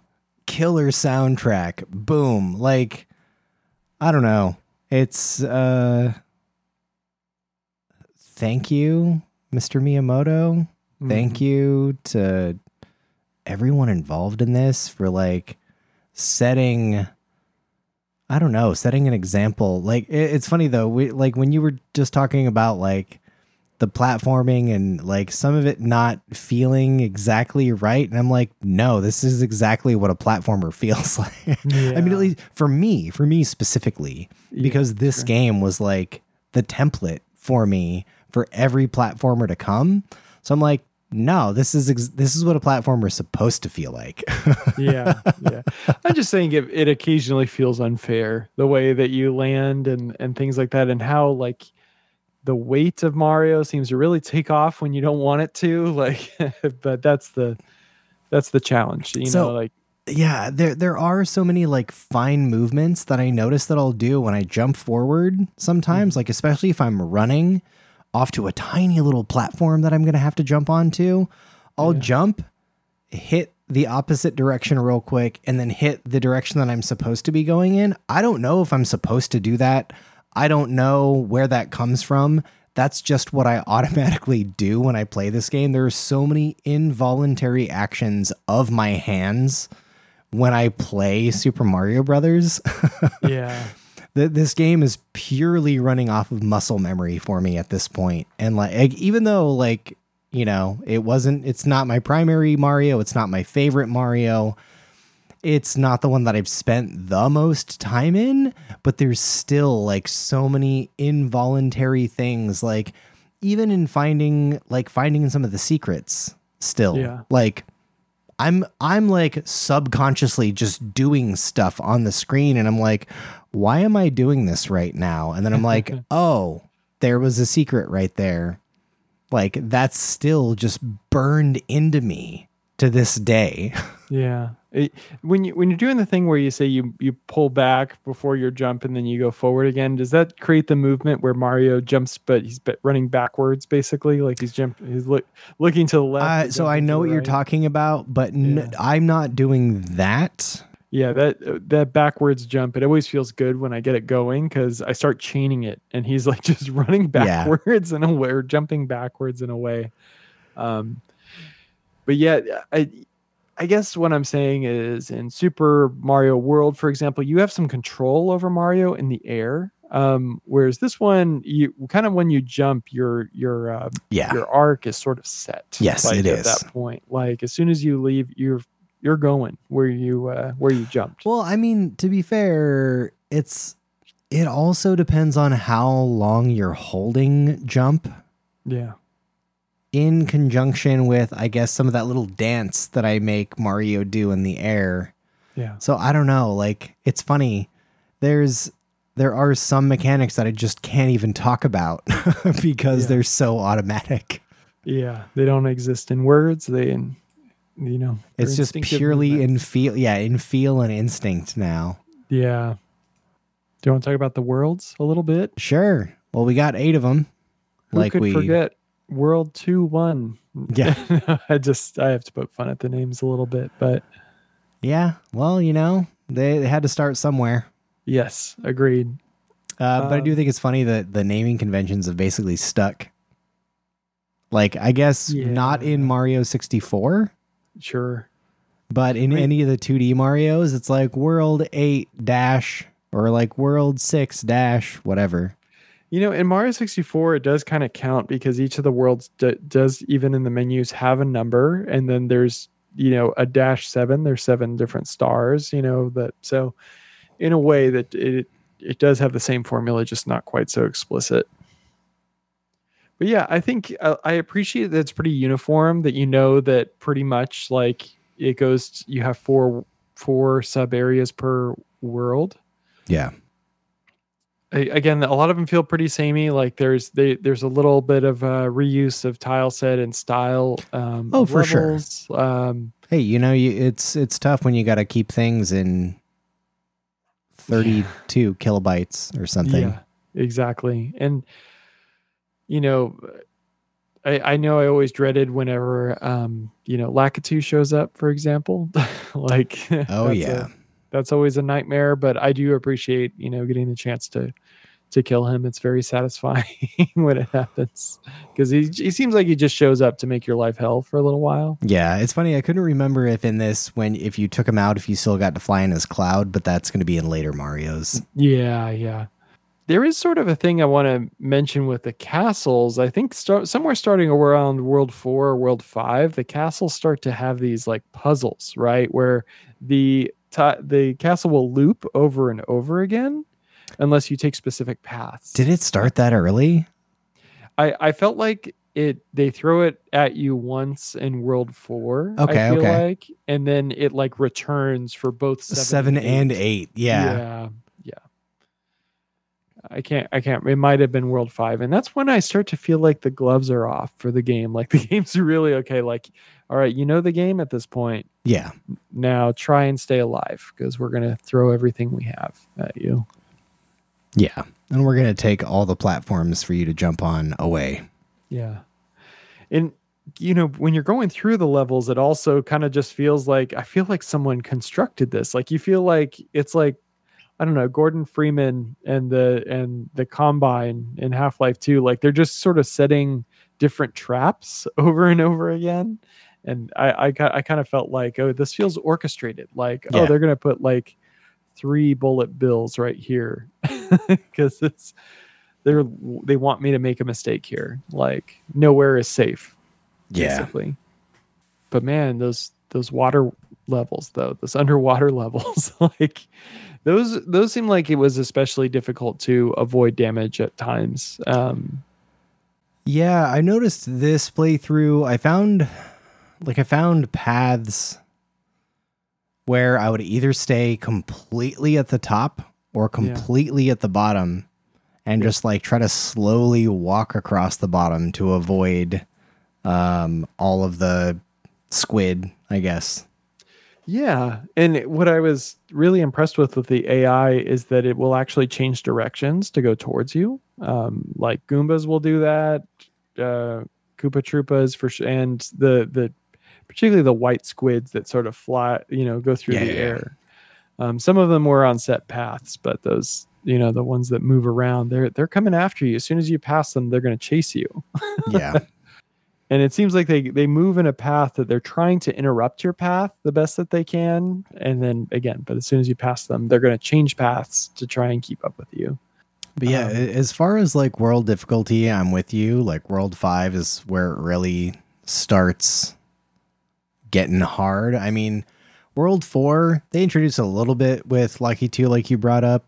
Yeah. Um, but like a lot of the level design is like mostly the same and not too much more difficult than the first three worlds. But yeah, five is where they start really changing that level design, throwing more enemies out there yeah. and just generally making it harder to platform your way to the end.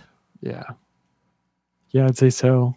Um, I think that's all I have to say on worlds though. Like in, in particular, like, Like you, you play a few of them, you know what you're in for. Um, yeah. But I think they do a good job of, you know, um, maximizing content. Like for some reason, I thought it was going to end any time at World seven, but then it just like kept going. And I, I thought, oh, is there only two worlds in World eight? It's like, no, there's it's all it four. Going. Yeah. Yeah. It's, it's like they didn't do things the easy way. They really kind of exhausted as much like level length as they possibly could. So I was impressed with that. Yeah. And I feel like for how little variation, like as far as like the assets they had, there's yeah. still a lot of variation in the game, at least yeah. as much as they could do. Um, and you know, it's, it's, it's lacking in that regard by comparison to new or, you know, newer Super Mario Brothers games, but yeah. like it's still, I'd say for the first, the first game, the first one out the gates, like they just, they destroyed it. Like they did such a great job. Yeah. Yeah. They tried, I think as, as hard as they possibly could and, and challenged limits over and over again. And as they say, like, you know, technical uh, constraints breed creativity, something like exactly. that. Exactly. Yeah. We just talked about that. Yep. I'm going to say it every show. Yeah. Um, well, um, should we just talk about the items and the enemies and get the heck out of here? Cause I think yeah. everyone, everyone knows this game pretty much. Yeah. So we got, we got coins. Uh huh. It's a big deal. Uh, we got mushrooms. We know about those. We got fireflies. Wait, well, we got Starman. Magic mushrooms. We got, yes. Oh yes. We got I, magic I, mushrooms. I didn't know that's what they were called, but in the Mario game, eats but... magic mushrooms. Okay. And Uh, changes his perspective on the world by getting bigger. Yep.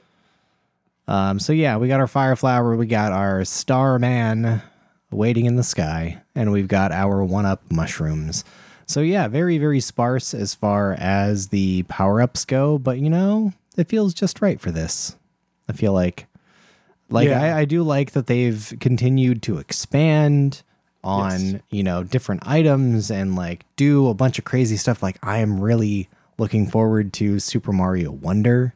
I think yeah. that's going to be a lot of fun. I, yep. I think there was just a direct for it. I haven't watched it yet. I don't know no. when it's coming out. I know, I know it's very soon. Like it might yeah. even be this month that it's coming out. Ooh. Um, yeah, I need to look into that, but, and probably not buy it right away because I'll be playing Starfield. yeah. Um, yeah. But, uh, but I will be, I don't know, maybe I should just get it right away because it's a, it's a Mario game. It's never going to go on sale. Pretty much. It's um, a trap I fall into every time. Yeah. Good job, Nintendo. Yeah. um. So yeah. So we got we got all those items. Anything in particular you want to say about them? Yeah. I just I think that the fire flower kind of makes things feel a little more balanced. But later in the game, like bullet bills and the beetles take a couple hits. Like they don't care about fireballs. Like no. So it's kind of just escape with your life. Um, but yeah, but you look real snazzy with your fire flower. Yeah. And what you're wearing. Yeah, exactly. Um, your white overalls. That's a daring Mario. Gonna go to yeah. a barbecue with those white overalls. Exactly. Um, so, and I, I, I, tip, I actually enjoyed defeating Bowser with, with fireballs. I thought that was fun. Oh so. yeah. That, that is fun that you can do that. Cause sometimes I'm like, dude, I can't make it over him. I'm like, I'm just gonna shoot fireballs till he goes away. So and it feels a little more balanced. He's breathing fire at you, right? Like, yeah, I don't know. Exactly. That's, that's all I got though, for items. All right. Well, enemies, uh, it's our, it's our regular cast that we would probably see for forever in yeah. every Mario game. And uh, yeah, they call forward. the squids bloopers. Also, yes, they're bloopers. We got bullet bills, we got buzzy beetles, the cheap cheeps, the little flying fish. The flying fish, like the flying fish levels, are always kind of fun, even though they're also a little bit nerve wracking. Yeah, yeah. Exactly. Um, we got the fire bars with the spinning little fire bar thing. yeah. Our Hammer Brothers, our Koopa Paratroopas. Yes, I was gonna say I was surprised to see the Hammer Brothers when I came when I came up on them the first time. I was like, "Oh, they're in this game!" Like, because they're a big part of Super Mario Bros. three, like yeah. really big part. Um, so I was like, "Yep, sure enough, they're here." Anyway, uh yes, but yeah, we have our Koopa Paratroopas. Those are the Koopa Troopas with wings. Um, we got Koopa Troopas. We got, oh, so wait, so the Koopa, it's a Koopa Troopa that had a Red Bull. They had a, they had a, oh, it had a Red Bull. The, there you the go. Koopa yeah, Paratroopas, yeah, yeah. I, they got wings. Took, I'm tired. Anyway. That took me a minute. Anyway, you, you yeah. need a Red Bull apparently. Apparently, this this episode is not sponsored by Red Bull. Okay. Actually, I don't even remember the last time I drank a Red Bull. Anyway, mm. uh, we got Lucky too that we mentioned. We got the Goombas. We got Piranha Plants. Uh, we got Potaboo. A fire, but wait, the fireball in the pits have a name. Potaboo. All right, cool. Oh, okay. We got Spiny and Spiny's egg, the the stuff thrown by Lucky Two, and then turtle cannon. What? What? What? No, turtle cannon. I gotta click on that. It's a yeah, bill I mean, blaster. Click... It's a bill yeah, blaster uh, yeah, or a exactly. bullet. Wait, no, not to be confused with bullet blaster. What's bullet blaster? Oh, that is the cart from um Mario Kart Double Dash. And oh. Mario Kart Tour, the Bullet Blast or Blaster. Oh, okay. okay. Going down the rabbit hole. All right. Um. So yeah, those are are very very classic enemies. Um. I'd say Lucky Two is probably one of the most irritating to face because of him throwing the little spiny dudes. Yeah. Yeah. It's just anything that continuously spawns enemies over and over again. Yeah. Is bad. So. Yeah. Oh, Oh, okay, I was going to say we forgot about Bowser, but he's actually in the boss section. That's right. We got fake Bowser and Bowser. I want to know how you distinguish between the two. That's what that's what I want to know. Well, if you're in World one or set or one through seven, you're a fake Bowser. Jesus. That's how. That's how you distinguish. Oh my goodness! Yeah. Do you know what world you're living in? No. Then, then you're never gonna know if the Bowser uh, in your world is real or fake. Um, fake Bowser is a standard enemy that, that was transformed by Bowser's black magic into a copy of himself. Okay. Sounds good. I'm here for it. Well, anything else you want to talk about regarding Super Mario Brothers before we get back in that time machine? I don't think so. It's just a, you know, simpler time, simpler game, but who knew that we would be that close to perfection, right? Seriously, man. This game is still so good for how old it is, but, you know, if you're going to play it on original hardware, uh, remember, hold A when you press start so that you can pick up at the last world that you died on. You'll need it. Um. All right, well, shall we? Okay. So, I think we're back. My internet went down, so things got a little weird for a minute. So, uh, we were about to get in the time machine, so let's get in that time machine. And we have arrived back to present day again, which is the past for you, listener. It is September the sixth. It is two thousand twenty-three. And we were just in nineteen eighty-five talking about Super Mario Brothers on the Famicom and the Nintendo Entertainment System. It's coming up on forty years, huh? Oh my God. Oh my God. Yeah. Sorry. I'm coming up on forty years. Yeah. Ugh. That's next year. Weird. But I'm only twenty. How can that be? Yeah. Anyway. I know. Strange. Yeah, it's weird. um, all right. Well, this is the time we talk about things that we've been playing, and I've already been talking about some Starfield. I love the game. It is beautiful. It's amazing. It's so much fun. If you like a Bethesda game, and if you like sci-fi, play it. If you want a space sim, do not play this game. This game is not a space simulator. Mm, it is not yeah. Elite Dangerous. It is not No Man's Sky. Um, but it is a Bethesda game and sci-fi, and it's awesome. So that is all I will say about Starfield. Before Starfield came out, I did play a little bit of Overwatch two, um, but I have not played that in over a week now, I think. Um, same thing with Burnout Revenge. Played a little bit, a little bit more of that because, you know, Burnout Legends was the last game that we played, and I was also playing Burnout Revenge, so it's still super fun. Um, and then because I was playing Super Mario Brothers on my retro A V S, I also pulled down my cartridges for Excitebike and for Paperboy and played both of those. Um, yeah, they're fun. They're great. Uh, Paperboy, I am still bad at to this day. But uh, it's a hard game. It is a hard game. Like yeah. I, it's funny. I've considered picking it for us to play, and then like, and I'm like, oh, I'll watch a video. And I'm like, oh, it looks super easy. And then I play it myself. And I'm like, this game is hard. Yeah, they. I mean, there's a Paperboy sixty-four also. That's, oh, yeah, uh, that's right. You brought yeah. that up. And I was like, what? There's a Paperboy sixty-four? Yeah. Yeah. It's, I mean, I only saw one friend who lives out of state play that game. I'm not friends with them anymore. I don't know who they are. But... yeah, it was like my mom's high school friend's kid. Okay. We went to visit out of, again out of state. So, but yeah, so I mean that's that's pretty much the stuff that I've been playing, and I just am itching to play some more Starfield. Nice. It's it's probably the least I've talked about games in a while because I already I just want to be conscious of the fact I spent so much time talking about Starfield previously. Sure, sure. Yeah, yeah. It's, and I also don't want to give any spoilers for anyone who hasn't played it or maybe is just starting to play the game. Yeah. Um, you know, I don't want to I don't want to give away anything because it's been a lot of fun to just uncover a lot of things on my own. Yeah, it's like like Tears of the Kingdom, right? I'd yeah. be very careful about what I say. Um, yeah.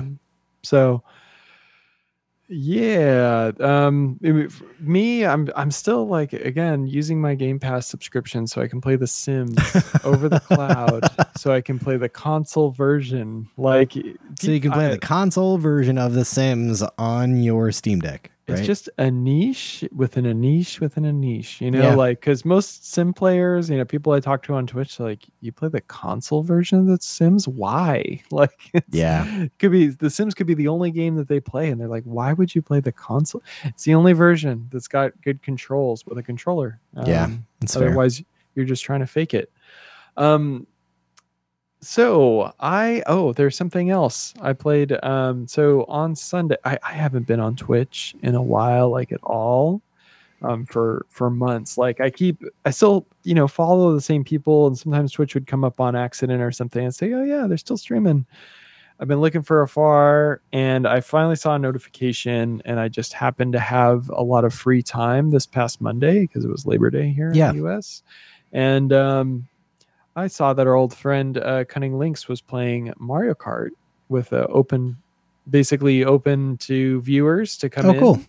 So, uh, yeah, I played uh, again with another friend I met through Twitch, uh, Gil, from a completely different channel. We all, three of us played, and it was funny. There was one, um, there was one player that was there. I can't, I think his name was Puncake. Uh, basically, every race that he was, it was like racing against you. Basically, every time he was there, he always took first. But as soon as that guy left, then I took first every time. that, you know? uh, so it was a, it was a lot of fun. It was it was fun with Lynx because he's like, okay, he's like, Andy, I'm gonna actually, I'm gonna stop paying attention to chat for a minute. I'm actually gonna try and beat you. Like, I'm gonna try do try hard. We did the Ex- Excitebike course. I still won. He was right there in second. It was very close. Um, you know, just sort of a misfire on the last item, or he got hit by a shell at the wrong time and I was able to take it. So that was fun. Um, and we played for a couple hours. It was nice. Yeah. It was at least an hour and a half. He was on there for three hours, but I caught the second half. Um, and then today Lynx was streaming, uh, the end of Sonic Adventure two. Okay. And I was like, oh, wait a minute. This was a game. It works on P C. Uh, it's not very demanding. Doesn't play well at high frame rates, so you have to lock the frame rates of your display because anything above sixty hertz, it just speeds up the game. So I was like, that actually sounds like a perfect match for Steam Deck, and I installed it, and it runs beautiful there. And I'm, I was just like, you know, talking with a bunch of other chatters who have a lot of nostalgia for this game, and we're talking about it, and you know, making fun of it, like totally, because it's ridiculous. But um, I was like, wait, I can play this on a handheld. And just to think that I can play this handheld, and it draws very little power.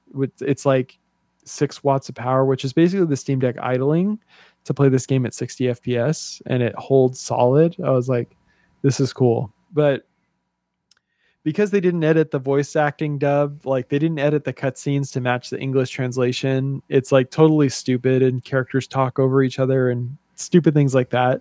And it, It's it's like the traditional joke about d- bad dubs where the, the voices keeps going, the mouth stop moving. Uh, so I'm actually playing it in Japanese right now, and I'm I'm just and it matches perfectly, and it's just so much better. So with English subtitles, cool. So um so yeah, I'm uh because that's something a cool thing you can do. You can change the voices to like different languages. I, I used to do it in Spanish and like all these things because I played that game that that much. So.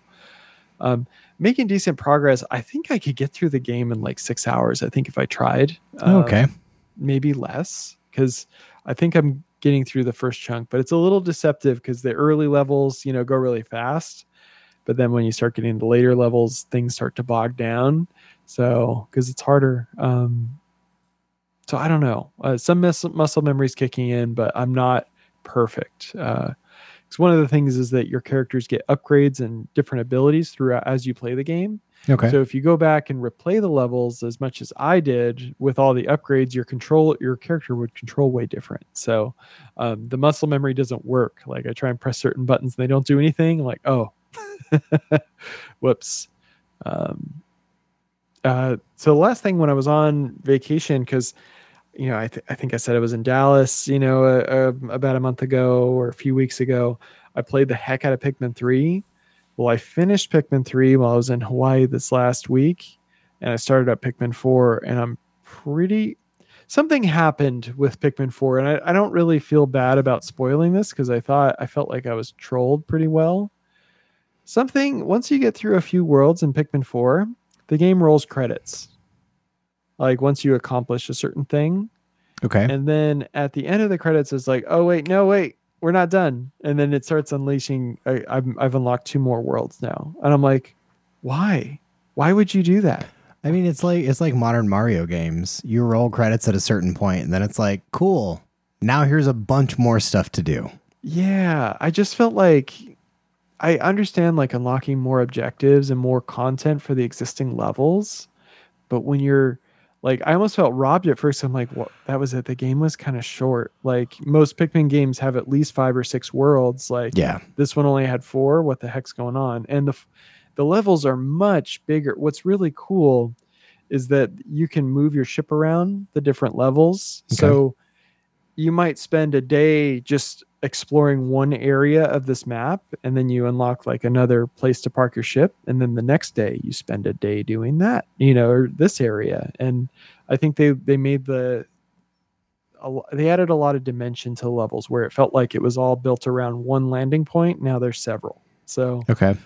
Um, and that's also helpful when you're collecting things. You can just move your ship closer to wherever the collectible is. Like, so it saves time. Um, but yeah, it's a lot like Pikmin two. There's a lot of dungeons um, that are associated that aren't on time limits. Um, and uh, they even, you know, not to spoil too much, that they they brought some levels that are pretty much directly from Pikmin two over. Okay. So it's kind of interesting, but I um. Uh, I'm enjoying it. I, I'm a, I'm eager to finish it up uh, just to kind of clean up the game. But I think this is my favorite Pikmin game so far. I started off kind of cold on it because there's a lot of dialogue. It's kind of bogged down. Characters talk a lot.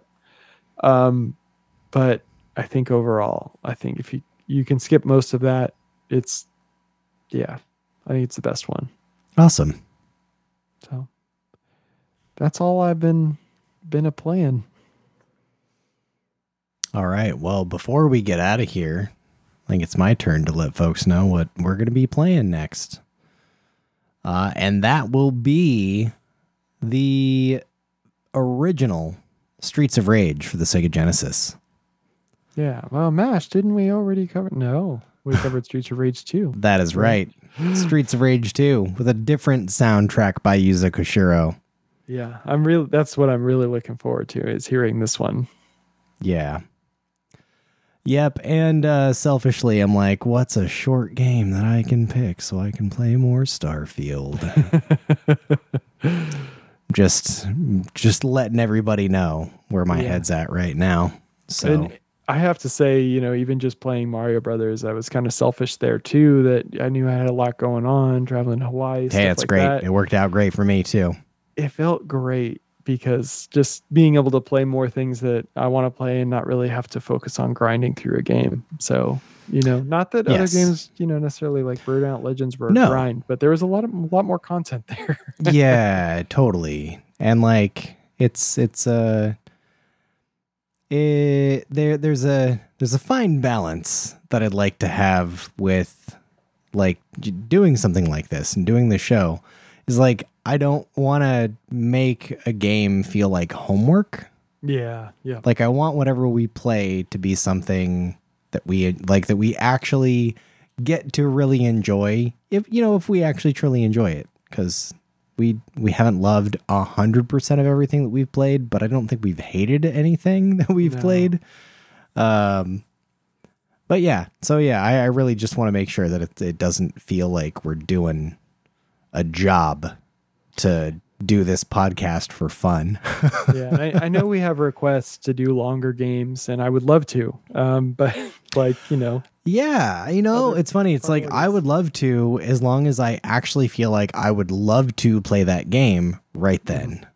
yeah. Yeah, exactly. That's, and that's the really hard part is like, even, even if, cause I think you and I have talked about the concept of like, oh, we could pre-plan and say like, we want to play this game and have it be like a month or two out so we could have enough time to play it. But then it's yeah. like, it feels like there's too, I don't know. It, it feels too much like a, a work project or something. thing. Yeah, exactly. It's kind of like you have a deadline, and you know, there's other games that we want to play yeah. for the podcast in the meantime, and there's other games that we want to play in our personal time, and then we have limited free time. Exactly. We're contributing members to society.